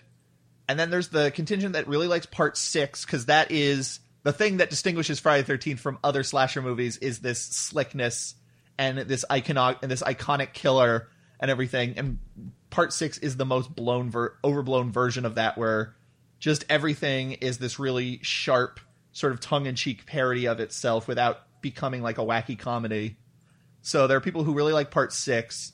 And then there are people who like Final Chapter because it's sort of the, the in-between spot, like literally in the timeline, but also it sort of manages between the two.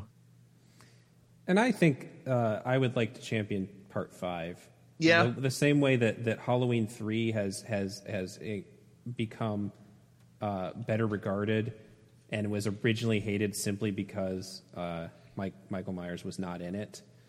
I, I think Part Five is actually... Uh, my third favorite in the whole series. Uh, it has the highest body count and is the most exploitative. It j- it feels like it, it's it's an outrageously uh, grindhousey movie f- that somehow got a studio release. Um, and it's actually it, it's it's a predictable murder mystery, but uh, it's the only other other one other than the first one that's actually a murder mystery. Uh, And I, I hope that people learn to, to that have figured out that, like, if the gatekeepers die off and we're allowed to reconsider these movies without all the baggage that hit when fans first saw them, I would like Part Five to be considered one of the better ones. It's funny. I, I'm in the uh, I'm in the position of hating part both Friday the thirteenth Part Five and Halloween Three without being like a fanboy who cares that the main killers are not in right. them. I just and, really and, don't like them as movies. And I I'm not a huge fan of Friday uh, of, of Halloween three beyond uh, certain scenes, but I do really like uh, Friday the thirteenth five. And and it it it has grown. Uh, it, it's one that I used to actually just skip over when I would watch them, and now it's becoming one of my favorites. Yeah, I think maybe it's just the thing that that grindhouse feel you're talking about is not the thing I like about those right. movies. Um, right. You're more of a, uh, structure and, uh, uh, patterns and, and characters uh, too. And characters. Yeah. They're, no, you're right. They're, they're not very good characters. There's a couple good characters in Part Five, but yeah, that they're, there's the possibility of being better characters in Part Five because of the setting at a at a, a foster home kind of thing right. for troubled youth. There is the possibility of better characters that they don't quite manage. Yeah, it does. It does not thread the needle the way that uh, uh, Nightmare on Elm Street Part Three does. Yes. Um, but at any rate, we move on to Texas Chainsaw Massacre two, nineteen eighty-six, uh, hysterically pitched, uh, kind of par- near parody of the first film. Uh, the, the common way this is often described is Tobe Hooper made the movie that people thought they saw when they saw the first film. Mm-hmm. Um, great Tom Savini effects. Mm-hmm. Uh, too over the top for some people's taste. I know Jim hates this movie, but uh, I, I think it's pretty fun. I don't. I don't. I'm, I'm in between where I, I I want to like it more because certain scenes are so good, and every time I watch it, it feels like it's about twenty or thirty minutes too long. Yeah. Um, but I like the idea of kind of trolling the audience that like like he's not only making the movie that people thought they saw, but he's kind of making fun of them for wanting that out of a movie, I feel. Yeah. though that that that that doesn't lend itself necessarily to making a, to make a movie saying why would you want this movie does not lend yourself to making a good movie. Exactly. That that works holistically on its own. Um, and also just uh in in making the uh, sexuality of Leatherface so prominent, it ends yeah, that, up being those scenes are yeah. scuzzier than the first one in certain ways, because the first one, one of the things I really appreciate appreciate about it is how it can be so just like gritty and gross and grimy without being sexually exploitative.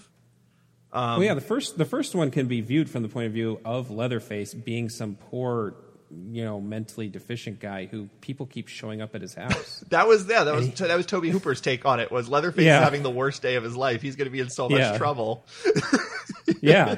And he's he's like genuinely childlike, where yeah, they sexualizing him doesn't really work. It's not even like, yeah, it yeah, I agree. But uh, anyway, Texas Chainsaw Massacre two is uh, pretty good. Certainly the only good Texas Chainsaw Massacre sequel.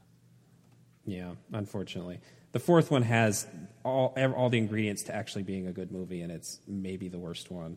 Yeah, the fourth one has the has the performance from Matthew McConaughey, but it's it feels like an even more obnoxious take. The the fourth one is uh, some. I don't think this is true, but the fourth one feels like the jumping off point for Kevin uh, in the woods. Yeah, because there's like a cabal of people that are watching this, and there's a reason it's happening, and uh, there it, there's like two way mirrors and shit like that. I don't like remember feel, any of it, that. That's funny. It feels like yeah, it feels like uh, Drew Goddard, uh, Goddard, or I don't know, however you say it, uh, and uh, Joss Whedon saw that and like, you know, there's a good idea in this. Uh, but I don't think that actually happened. Next is nineteen eighty-seven Stage Fright. This is uh, Michele Soavi, same director Mich- as... Mi- Mi- Michele Soavi. Um, this was uh, him. He he he was uh, Argento's assistant director and occasional actor. He appears in Fulci and Argento and Lamberto Bava movies. Uh And he wanted to make his own movie, and uh, Argento was not being very supportive, apparently. Uh, the interviews are, are kind of shocking. You read like an interview with him when the movie is being made and, and the years after, and he's very supportive of Argento's uh, role in his career. And then you read more recent interviews, and he's kind of dismissive. Uh, it, it's like one of those interesting things for an Italian horror fan. They're like, what, what happened behind the scenes? But he went to uh, uh, Joe D'Amato, uh, uh whose real name is hard to pronounce, uh, who makes really, really uh, uh, grimy Italian horror movies, and but who acted as producer and, and gave Soavi the chance to make his uh, own movie pretty much unhindered. And it's very simple, uh, uh, very, very mid-late eighties uh, movie where uh, a group of uh, actors are putting together uh, sort of avant-garde rock musical, and uh, one of them uh, injures herself and uh, is uh, taken to a hospital at the same time a notorious killer is taken to the hospital. And on her way back, he kind of hitches a ride, and nobody notices him. And uh, the uh, the uh, impossibly uh, demanding uh, stage director Uh, says everybody has to stay inside. He locks the doors and hides the key, and so they all have to stay inside the, the practice space, which is like, you know, your typical black box with like stage rigging and stuff. Um, and the killer just starts taking them out, and they can't find the key to get back out again. And uh, it's decent character work, uh, and it's it basically the the appeal is is Soavi makes such a good looking movie, and the the violence is really intense. Uh, Good chainsaw kills, and the killer dons a giant hooded owl mask, really large owl mask, uh, which makes him unlike any other killer in any other slasher movie. Um, it's called a, a Giallo movie, but I don't think it is because there's no murder mystery. It just happens to be made by Italians and be very stylish. Uh, but it's highly recommended. This is, and there's several films called Stage Fright, so this one is also Aquarius. Aquarius, and it has some other names too. And it's also the one that's called Stage Fright that is one word, um, often with a capital F. Okay, that's good. Yeah. That's not confusing. Um, next, Vampyr's Kiss, nineteen eighty-eight. I got to see this as a midnight movie pretty recently. Really, really good peak kind of Nicolas Cage crazy film, basically the best way I could describe this as is American Psycho if instead of a serial killer, he's a vampire, and if the twist wasn't a twist and you knew about it. Um,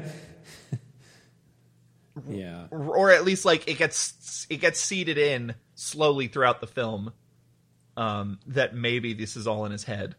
Uh, really cool movie. It's a good combination of funny and good looking and just like a super compelling central performance. And I think a really like, I mean, not subtle, but like just the thematic uh, conceit of your boss, your boss is a vampire who is trying to suck the life out of you. Cause most of the movie involves uh, Nicolas Cage tormenting this hapless secretary, and they're trying to find a, a book, uh, a book deal contract in, in the filing system. And it, it just goes to absurd levels. It's wonderfully funny. Um, I really enjoyed this movie.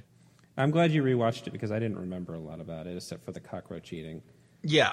Yeah. I mean, that's, and that's just, the cockroach eating is just the icing on the cake of crazy things Cage does. If you, if you are a fan of that sort of thing, if you are a fan of Cage and Face Off, or you like enjoy watching Bad Lieutenant, Port of Call, New Orleans, definitely check out Vampire's Kiss. It's it, not. It, I avoided. It, it almost it for, seems like the first in this run, like when he decided he was going to be a crazy actor. Yeah, yeah, because this is because he started off. He didn't really have enough cachet to yeah. go this direction. He would make strange choices. You know, you watch like Peggy Sue Got Married, and he's talking in this weird, uh, yeah, voice. But like this is this is sort of the beginning of him going crazy. Um, and I avoided this for a long time because I figured it was like Vampire's Bite and that it was just like some wacky eighties comedy. Um, yeah. Like I thought it was like Valley Girl, but vampire, but with vampires. Or the one, there's one where uh, my uh, my best friend is a vampire. I think it's called. Yeah, yeah. Those all came out in a similar era. They, but this is more of a legitimately like kind of a psychological, creepy, dark comedy. Um, so definitely worth checking out. Next is Phantasm two, nineteen eighty-eight, aka Don Coscarelli sees Evil Dead two. And got was handed a budget for yeah. the first time, and maybe only time in his entire career. This might be his only studio-backed movie. Really? I'm pretty sure. Um, I don't think any of the, uh, what do you call them, movies? Beastmaster, I don't think any of the other Phantasm movies. Uh, Bubba Hotep had uh, studio release, but I don't think it was produced under studio. I think John Dies at the End also, independent yeah, film. Independently made. Yeah, Though just could, because of how cheap special effects are, that looks like that that looks like it has a budget. Yeah, uh, in the way that this does. Um, yeah, I, I mean it, it's nice. It's nice to see him working with a lot of uh, money. You he, can see he knows what he's doing. Yeah, I'm not. A, I'm not the biggest fan of this. I don't. I think it is just kind of an Evil Dead two also ran. I I don't. I it doesn't have the creepy vibes of the first Phantasm that I enjoy, but it also doesn't have the inventiveness and really smart direction of Sam Raimi. Um, mm-hmm. It's a exceedingly fun action horror comedy. So it just like it's it's a it's a crowd pleaser for sure. It's definitely something you put on with a bunch of friends because um, there's just so many cool like fun moments and special effects and over the top things that happen. But ultimately, it's, I it's sort of standalone too. Yeah, I mean, it has a different actor in the role, which is a lot of. problem for a lot of fans I know, and but it really does feel like a side adventure, whereas the other Phantasm movies are really interlocked. Right. Um, I don't know. I it's it's fun, but I, I'm I'm not the biggest fan of it. I, I like it a lot, but and actually part of the reason I think it, it, it, it for me was I saw it on Joe Bob Briggs' Monster Vision at a too young of an age. I was. I was a pretty anxious kid from like ten to fifteen probably. I uh, and I saw this before I was ready at a young age, probably nine or ten. And the uh, scene where the, uh, the I, I don't know what you would call him. He's some sort of like, he's like the Undertaker who works for the, uh, the tall man gets the uh, uh, blade ball inside of his body. Yeah. Which in retrospect, watching it as an adult is a very funny scene. Deeply, deeply upset me as a kid. The idea of something crawling through your body and tearing it up on the inside while you're still alive was like one of those things, along with uh, the bit in uh, uh, American Werewolf in London, where he dreams and, and he looks up from the bed and he's got the monster face. Yeah.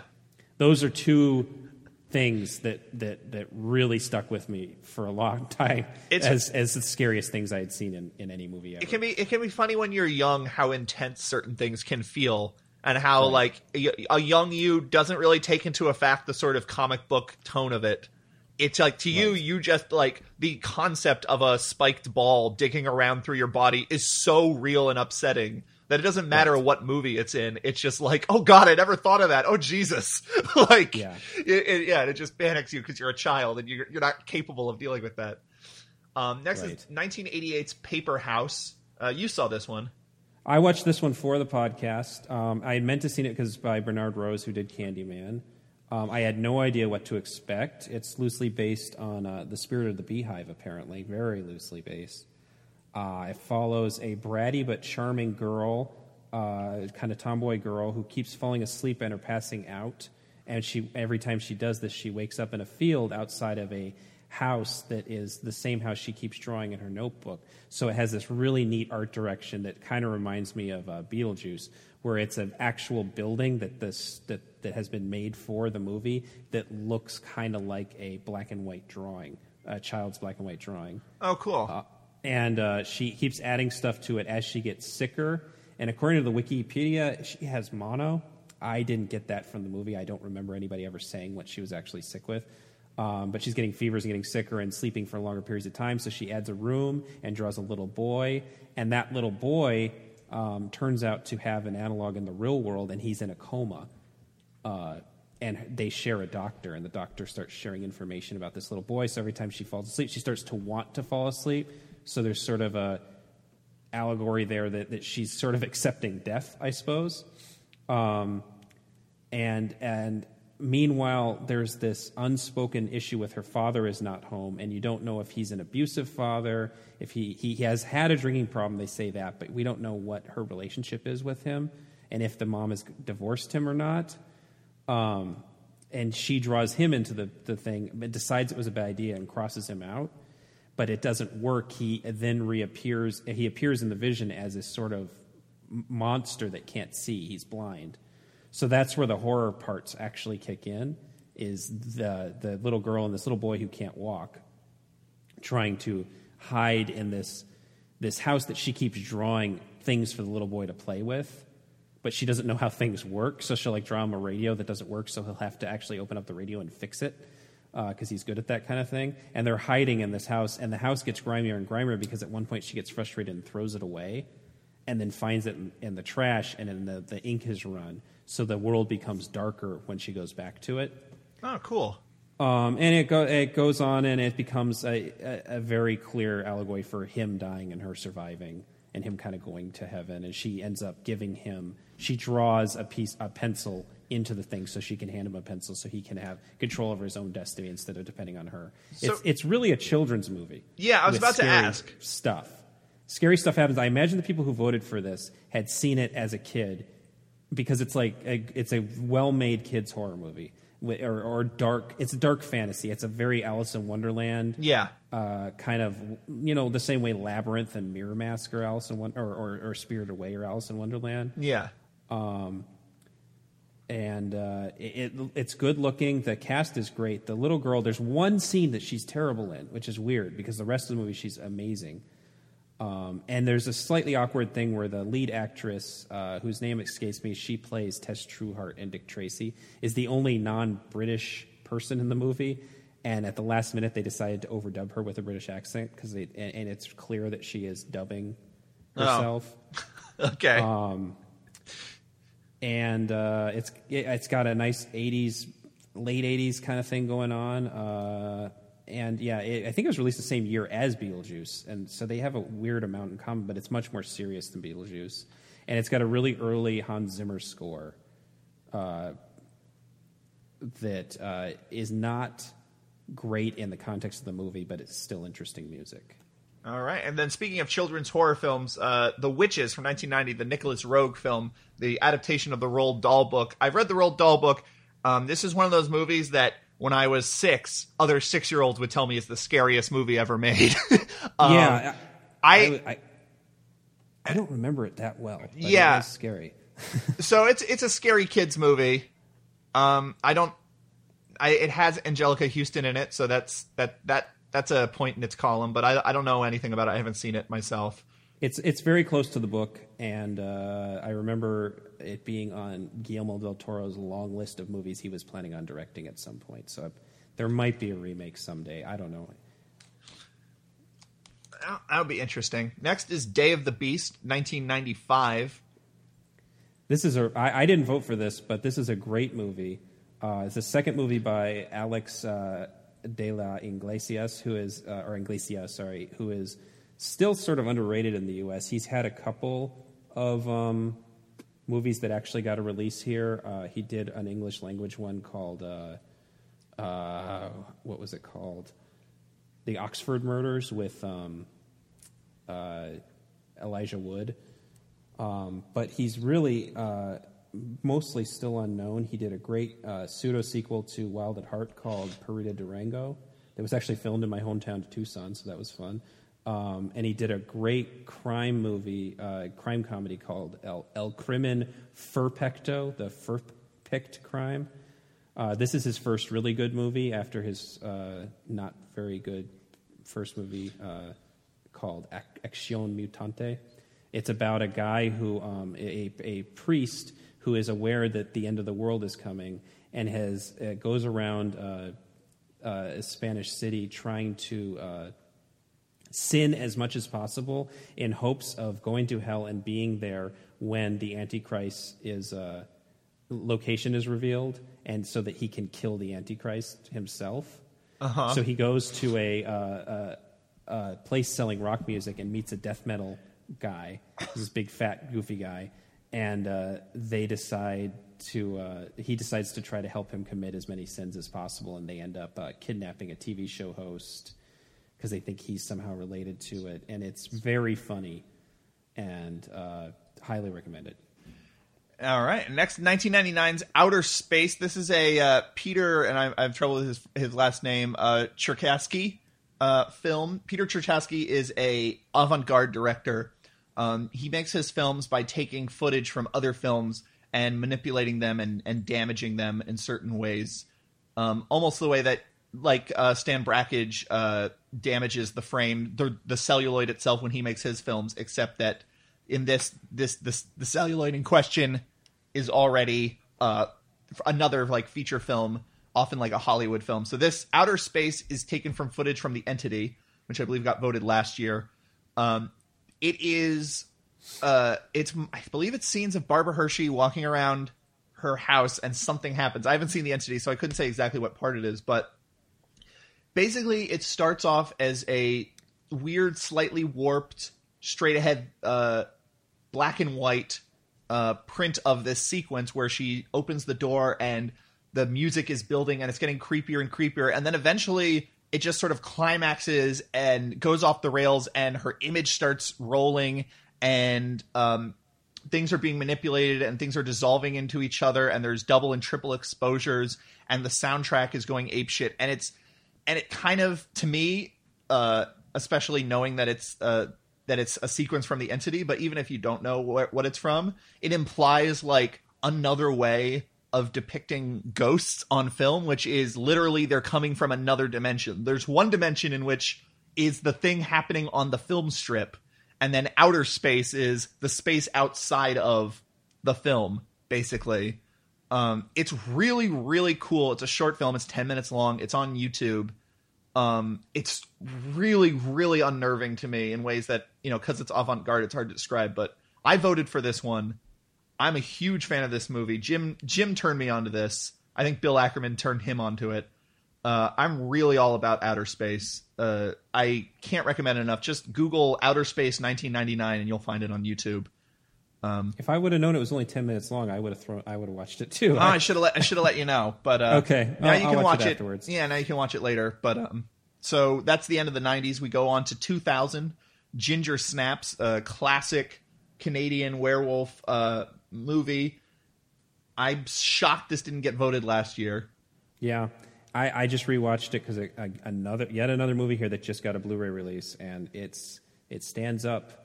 it's still a really interesting uh, way of. of I, I don't know. Is there another uh, werewolf movie that that has uh, um, puberty and menstruation and and all that? Is that used as an allegory in any other werewolf movie? Yeah, I well, think it is. Well, in the fifties, there was I Was a Teenage Werewolf, in which it's a male, but it's definitely okay. an idea of adolescent anxiety about ha- growing hair places and and and then there's the whole thing and, about.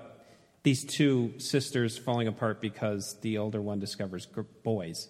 Yeah, like the, like the thing that really elevates Ginger Snaps is, ha- uh, in addition to just being really smart premise, is the characters are so real and believable.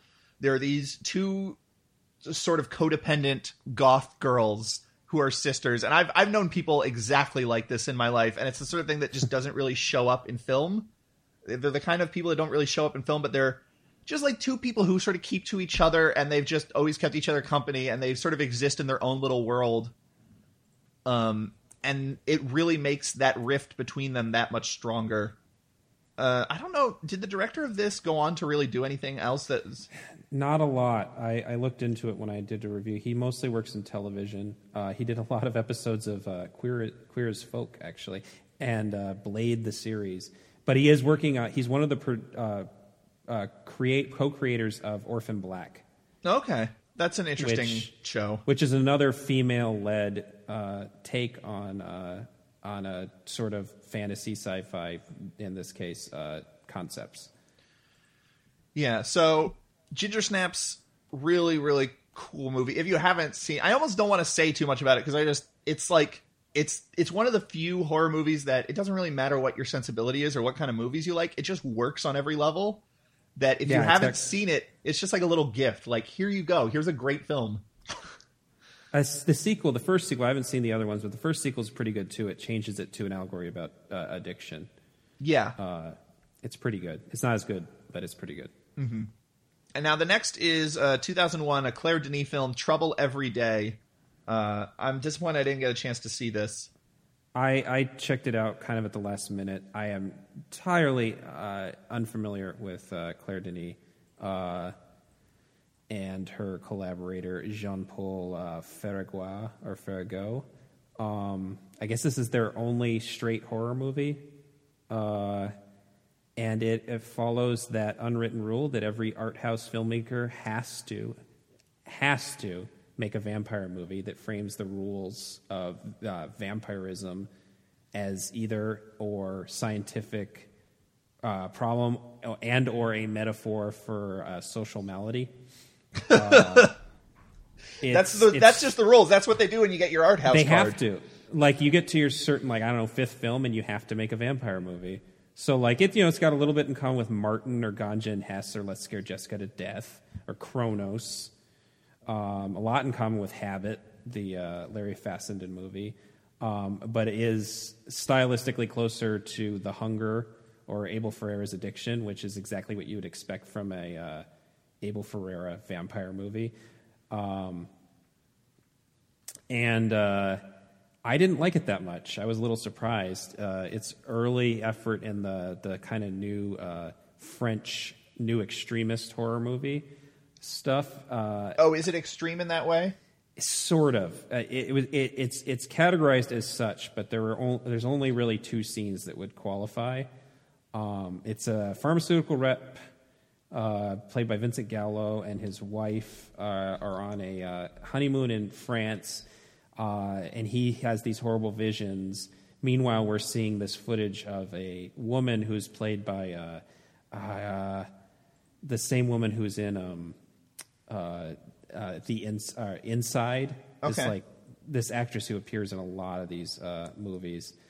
Um, and uh, he uh, he's actually there. Uh, she's killing people and her husband is cleaning up after it. And we aren't sure. She's doing something horrible. She's always bathed in blood afterwards. And her husband is covering up, and her husband turns out to be a doctor. And it turns out that Vincent Gallo's character is actually in France with a uh, alternate... Uh, Uh, he, he wants he wants to be there because he knows that's where this guy lives and that this guy's an expert in some sort of disease that he has that causes uh, uh, violent and sexual impulses. and this woman is suffering from it, and it it sort of sets up. It's really slow, like it, it, which I'm guessing all of Claire Denis' movies are. I don't know. Um, lots of, of, of entirely wordless scenes, really long wordless scenes. That is certainly a Claire Denis uh, touchdown. There's, it's like the kind of movie where Vincent Gallo stares at his wife's pubic hair through foggy bathwater for almost a solid minute. Okay. Um, if you if you are interested in Claire Denis, she made a real uh, she made sort of a interesting thriller called White Material about a woman in a, a unnamed African country that's going through a civil war. A French woman who owns a coffee plantation, who uh, all, all the other white people in the in the country have fled, but she is sort of in denial. Um, really good performance, really tense movie.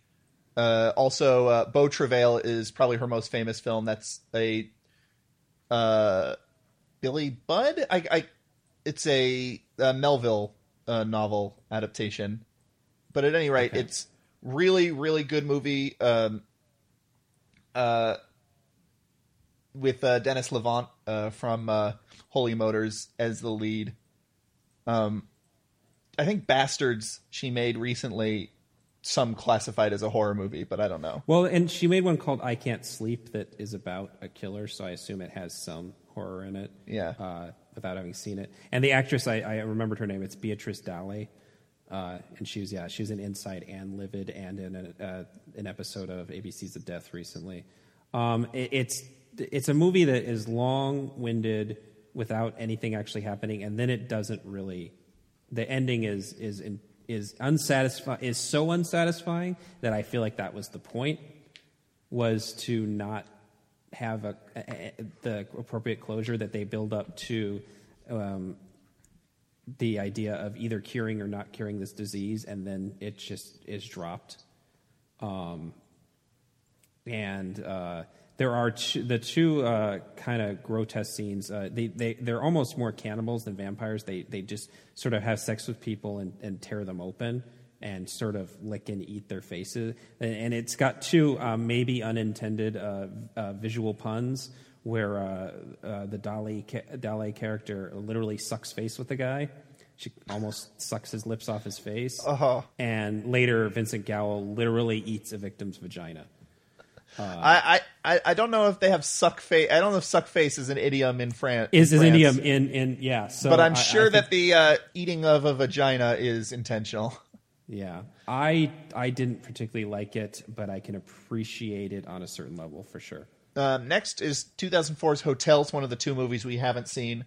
Uh, it's an Austrian film about a maid who works at a hotel who sort of discovers something terrible happened to the last person in her position and something strange. It's apparently kind of stripped down horror movie.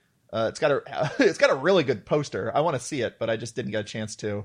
Uh, I, I couldn't find it anywhere. But uh, that's Hotel from two thousand four, not to be confused with the Mike Figgis movie. Um Next is The Hills Have Eyes from two thousand six. Uh, the remake, the I, I, I can't really abide Aja. I don't think he's a very good director, and this this has a this has a pretty strong following, especially from that era of films. Uh, it's it's one of the more better regarded ones, but I'm not a fan of it. I I'm the opposite. I think uh, Alexandre Aja is is falling as far as I'm concerned. I, I didn't think his last several movies have been very good, but I think this is the one. Uh, remake from that post nine eleven decade that I like better than the original. I like what it changes to the story. I like its um, uh, aesthetic. I like the uh, silly, uh, heightened, like like not just heightened violence in that it's more gory, but heightened violence in that a killer can pick up guys with a pick. You know, he sticks them on the end of a pickaxe and swings it around with them still attached to it. Mm-hmm. Um, I like how blatant the uh, the uh, political subtext is, to the point where um, the the hero, quote unquote, hero kills um, uh, one of the mutants by sticking an American flag in his throat. Um, I I just I find it the best of all that is good and bad about that era. Um, and maybe almost the quintessential, like, if I wanted to explain to someone in fifty years what post nine eleven horror was like, I would almost show them this in Hostel two. and maybe the first Saw, even if I don't really like the first Saw. It's, um, an, it's another one. I'm surprised it didn't get more votes because it does have such a good reputation. Yeah. Um. It it was a big movie. I'm sure everyone has seen it. Uh. Um. Next is uh, Requiem, two thousand six. This is the other film uh, in this part that we haven't seen. It's a German film about a girl with religious, strict religious upbringing who thinks she's possessed. And uh, there's one priest, I guess, who is trying to perform an exorcism. And there's one priest who is more scientific and trying to give her more mental health care that she needs. Uh, you said that from what you've read, it doesn't. You don't think it's a horror movie? It sounded more like a uh, a. Uh... I, and again, I haven't seen it, but from what I was reading, it sounded like it, uh, it it takes apart the horror movie aspects of exorcism. Yeah, like that. It's a very, it's a much more uh, real world look at the the rea- the reality of, of exorcism situations is what it sounded like to me. It still still sounds quite interesting, and yeah. Even just the subject matter, I can understand how someone would then lump it in as a horror movie, in the way that, you know, even Martin is kind of. Mm-hmm. Not a vampire movie, but it certainly deals in those tropes and stuff. Um, mm-hmm. Next is Trick or Treat, two thousand seven, uh, anthology horror film. I talked about this extensively on the last on the uh, anthology horror bonus episode we did, so I don't want to go into it anymore. Yep, I like it. It's all right. I haven't liked it as much watching it again. I think that it has diminishing returns. Yeah, um, I don't think the structure does it any favors. Yeah. Um, next is twenty-eight Weeks Later, two thousand seven, the uh, sequel to the Danny Boyle movie. I never saw this. It's is this P G thirteen? No, no, it's very R-rated. Okay, I, I, I must have mistaken this for something else. I thought it was it, a. It's it's a very frustrating movie in that it has a, a very awful script that is all dependent on on. coincidences and characters doing really stupid things, and then to the point where it's it makes so little sense that it starts to almost have a supernaturalness to it, but it has some really really great scary scenes. Uh, the opening sequence where uh, uh, the ca- main character ditches his family in effect uh, because he's so frightened uh, and is chased by you know these these these infected zombies that can run. Uh, is which I think that scene was actually directed by Boyle is is r- a really intense sequence, um, and it's got some interesting political things to say about the way that um, the U S and uh, the U N would treat a situation like like a zombie outbreak in a major country like Brit uh, Britain. But it's it's it's a well-made bad movie, is what I would say. Oh, fair enough. Next, two thousand seven is The Orphanage, uh, very well-regarded. Film, uh, Spanish horror film? Yeah, yeah.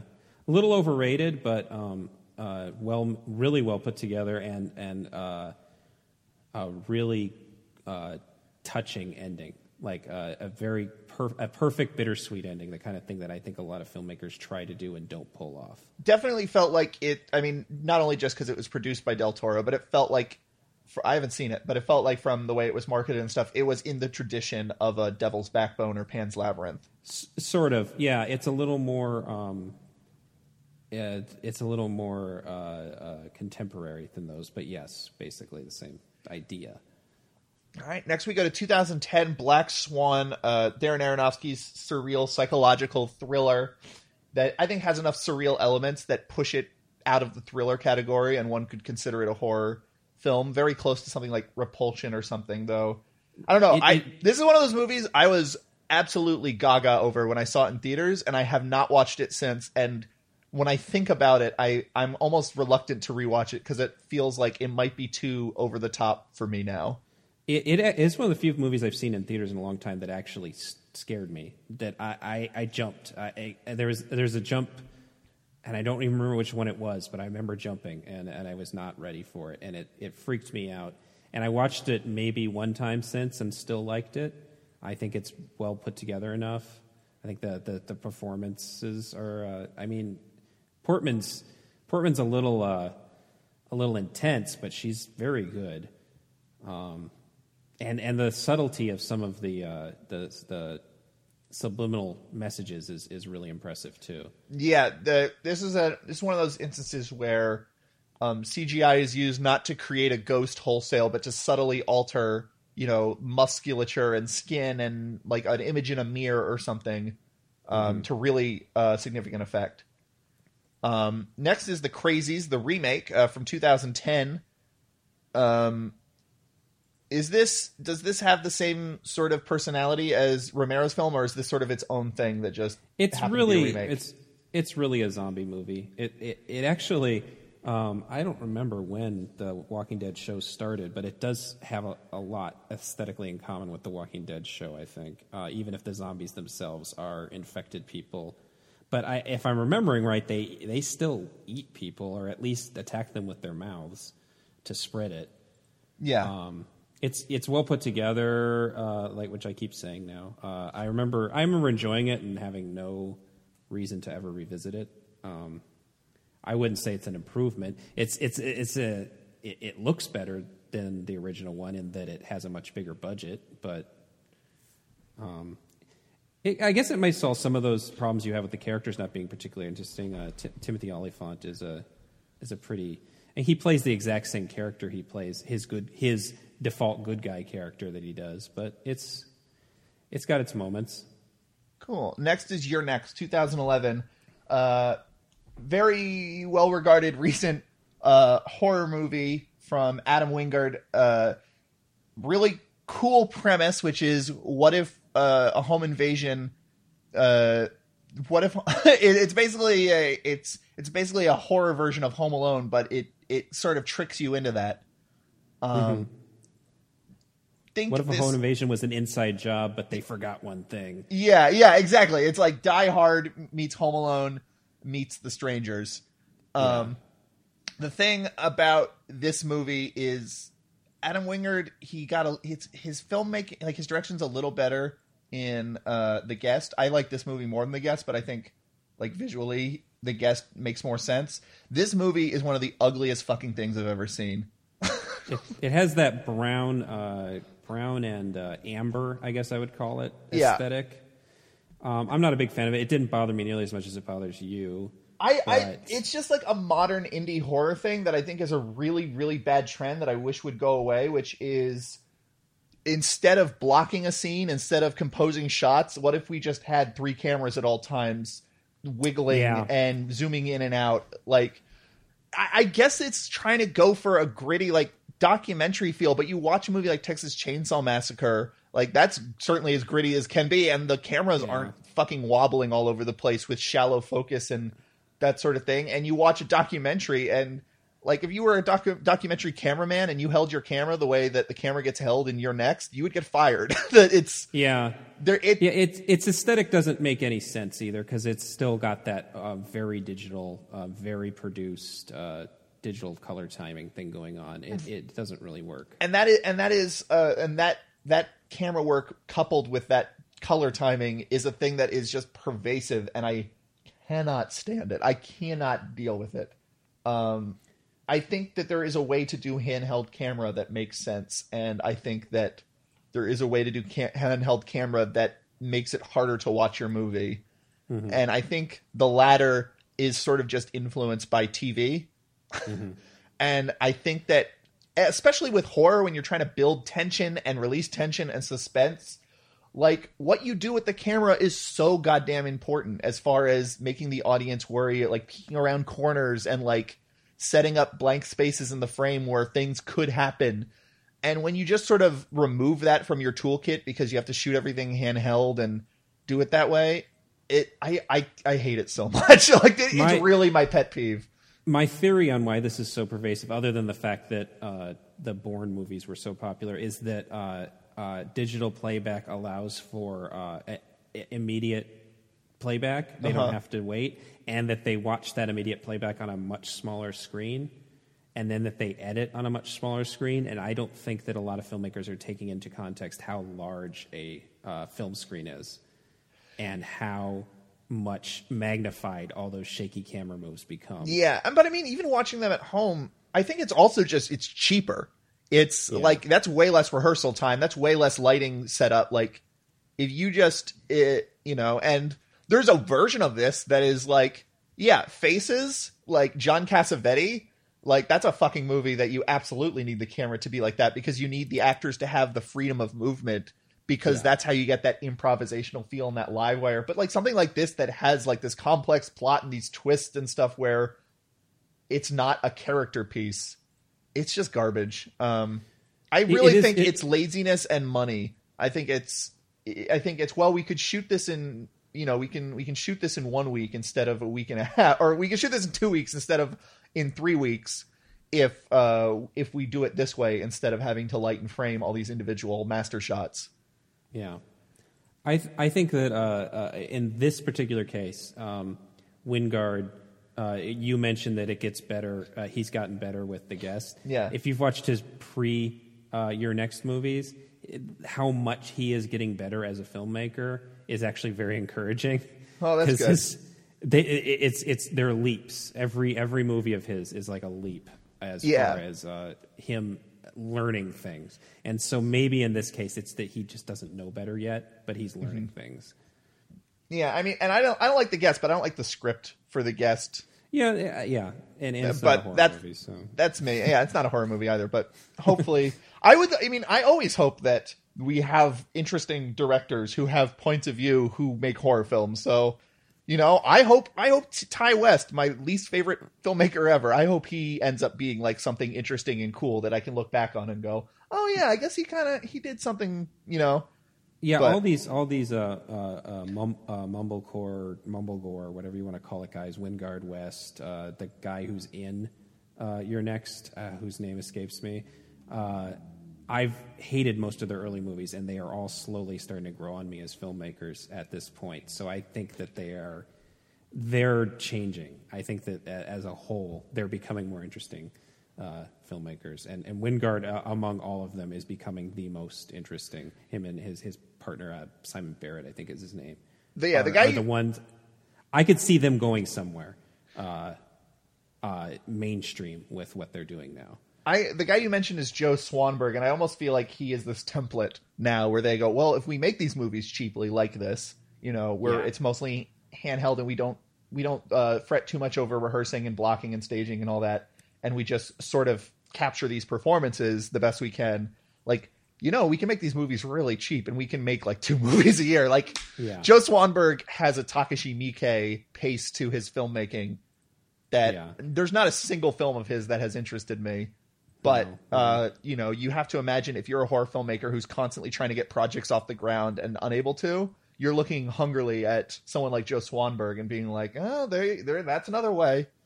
Yep. Um, I'm sure Ty West movies, uh, even he he has a much more measured aesthetic. He doesn't do a lot of handheld stuff, but I'm sure his movies aren't that expensive either. And no. that, that helps him uh, consistently make them. Uh, next is Absentia. Um, from two thousand eleven. This is from Mike Flanagan, uh, who went on to direct Oculus. This, I think, might be a better film just because the characters are so good. Um, it's a really interesting uh, film about two sisters who are reunited. One has recent, her husband has gone missing. Um, and so her younger sister comes to stay with her for a while, and her younger sister just got out of rehab. So they're, and they, they have sort of a friction between them, but they're also an affection between them. Um, the characters really elevate this thing. The performances are really good. Um, eventually they realize that uh, the missing husband uh, vanished in the in a nearby tunnel to their in a tunnel near their house.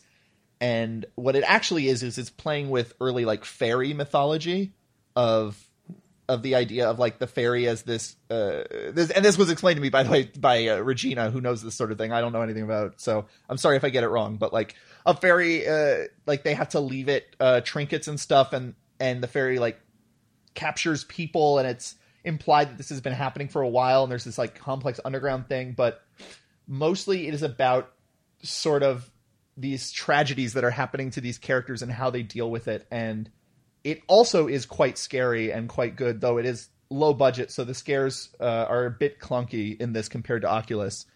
But I I think Absentia is a hell of a movie, and I think it's...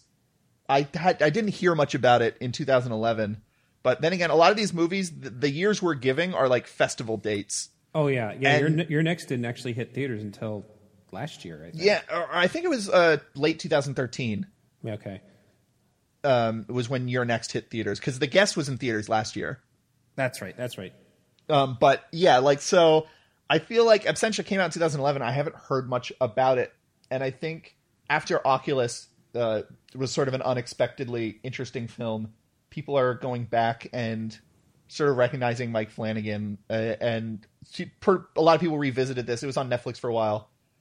Um, I think it's sort of growing a following. I think he's a really cool filmmaker. I can't wait to see. His next one's sort of in limbo because the production company folded. So um, who knows what that... It's That's about a, a couple who adopts an orphan who, when the orphan dream uh, falls asleep, his dreams come to reality around him. Sort of like The Sender. Um, or The Slayer, which is a slasher movie variant on that. Oh, really? But um, he's going to direct uh, Ouija two, which I don't, I don't necessarily... I'm not necessarily excited about that, but at least he's working. Um mm. But anyway, Absentia is definitely worth checking out. Uh, next, Lords of Salem, two thousand twelve, with Rob Zombie, uh, his most measured film. Um, this it, is the kind of thing I want him to keep making. Yeah, uh, I don't. Not- I don't like it as much as Devil's Rejects, and I don't think it's necessarily even as interesting as House of a Thousand Corpses. But I think he has taken the Devil's Rejects and House of a Thousand Corpses aesthetics and characters and and, and environments as far as they can go, and there's yes, only going to be diminishing returns. Yes. So if he went in a new direction where he just made this sort of um, image-driven, yeah, occult, uh, sort of building on the fact that he's in, like, Devil's Re- uh, House of a Thousand Corpses especially feels like something made by someone who primarily directed music videos in mm-hmm. the way that the remake of House uh, House on Haunted Hill t- did, where yeah. it it is just like random shock imagery, and then it'll just cut to like sixteen millimeter footage or eight millimeter footage, and then it'll and stuff like that. And this movie feels like someone who worked on music videos realizing that there's a better way that you can in, in fit that into a feature film. Mm-hmm. Uh, so it's still t- working with that kind of strength of his uh, in dealing with this kind of spooky... Because if you watch like White Zombie and Rob Zombie music videos, they're wonderful. Like, they're full of really cool images and colors, and like they're very evocative in the way that a lot of metal music videos uh, try to be but fail to be. Um, but they're only two minutes and thirty seconds long, so... Right. But I... Um, but so I, I, I do like Lords of Salem. I, I don't quite... I think that the problem is, again, that it's just, it hinges so much on the lead performance um, by uh, Sherry Moon Zombie, who I'm not into. I you, think she's but, better but in this. I have to, I have to admit, she actually acts in this one. She's, yeah. she's not a bad actress in this movie. It just it is not right. If I, I know. if if there was a real, like, really accomplished actress in this role, I think this movie would have been amazing. Yeah. Um. As it is, I think it's still pretty cool. Yeah, pretty cool is a good way of describing it. Yeah, next that's, is... That's your poll quote. Yeah, yeah, yeah, you'll be thrilled with that. Uh, next is Starry Eyes from two thousand fourteen. Uh, um, struggling actress in L A sort of sinks into this seedy underbelly of, of the business trying to get a role. I saw the first twenty minutes of this with Regina, and in, it was too intense for Regina, so we turned it off, and I never went back and finished it, but... Um, it's it's good. Um, it's good for the concept and the performance, and it does a good job of uh, achieving quite a bit on a nothing budget. Um, and it sort of falls apart at the very end when it becomes more of a straight horror movie. The the climax where she's more of a monster killing people. Uh, it it has sort of suffers from like shock shorthand, like. Um, showing a lot of blood and some things where it's scary, whereas the ideas and uh, more uh, uh, uh, surreal and esoteric kind of scares at the beginning actually work much better for me. Um, but I, I think it's so close to being great that it's still really worth, uh, it would be worth watching the whole thing all the way through. And then next, uh, two thousand fifteen, the, the Nightmare from the director of Room two thirty-seven, People's uh, people's uh, interviews with peoples and testimonies of sleep paralysis and reenactments thereof. Yeah, I watched it for, for this. I was planning on watching it anyway. I love uh, his last movie. Uh, my problem being that this one is sort of creepypasta the movie. Um, I'm not personally into uh, the uh, reenactment thing going on here. Uh, I I kind of approach some of their stories, which is really dismissive of me, but I kind of approach them the same way when someone tells me a ghost story that really happened to them, and I just sort of patiently wait for them to finish so we can talk about something else. Um, I don't have a lot of... I, I it, it doesn't appeal to me. However, the sleep paralysis is fascinating, and if it hadn't been... What makes it special is that it's not a regular documentary.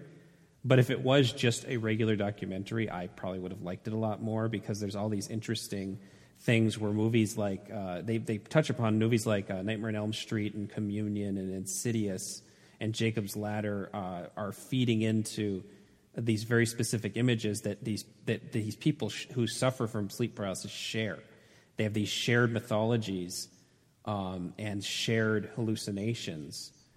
Um, that I think that that concept is fascinating and terrifying to me. That this is a real thing uh, that happens to people, that even even with their cultural differences, um, they experience in very similar ways. Uh, the, these nightmare visions, they experience very similar ones. Mm-hmm. Uh, so to me, that... that it, if that, it was more been, informative and more yeah, like actually which, exploring the topic as opposed to exploring these specific stories, you would have liked it more. Right. And, and which would make it a totally different movie and uh, a less special movie to other people. Yeah. Um, probably would not be so notable. Probably wouldn't got as right. much buzz about it if it exactly. was that. For the third and final part of the horror movie show, be sure to tune in midnight at Halloween.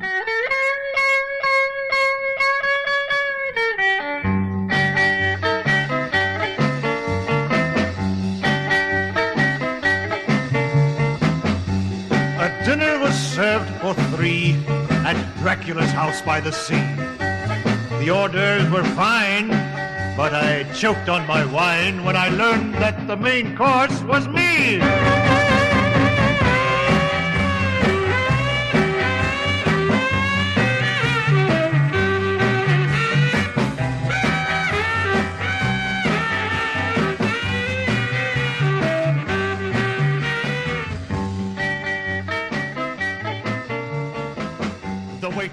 A vampire named Perkins was so very fond of small gherkins.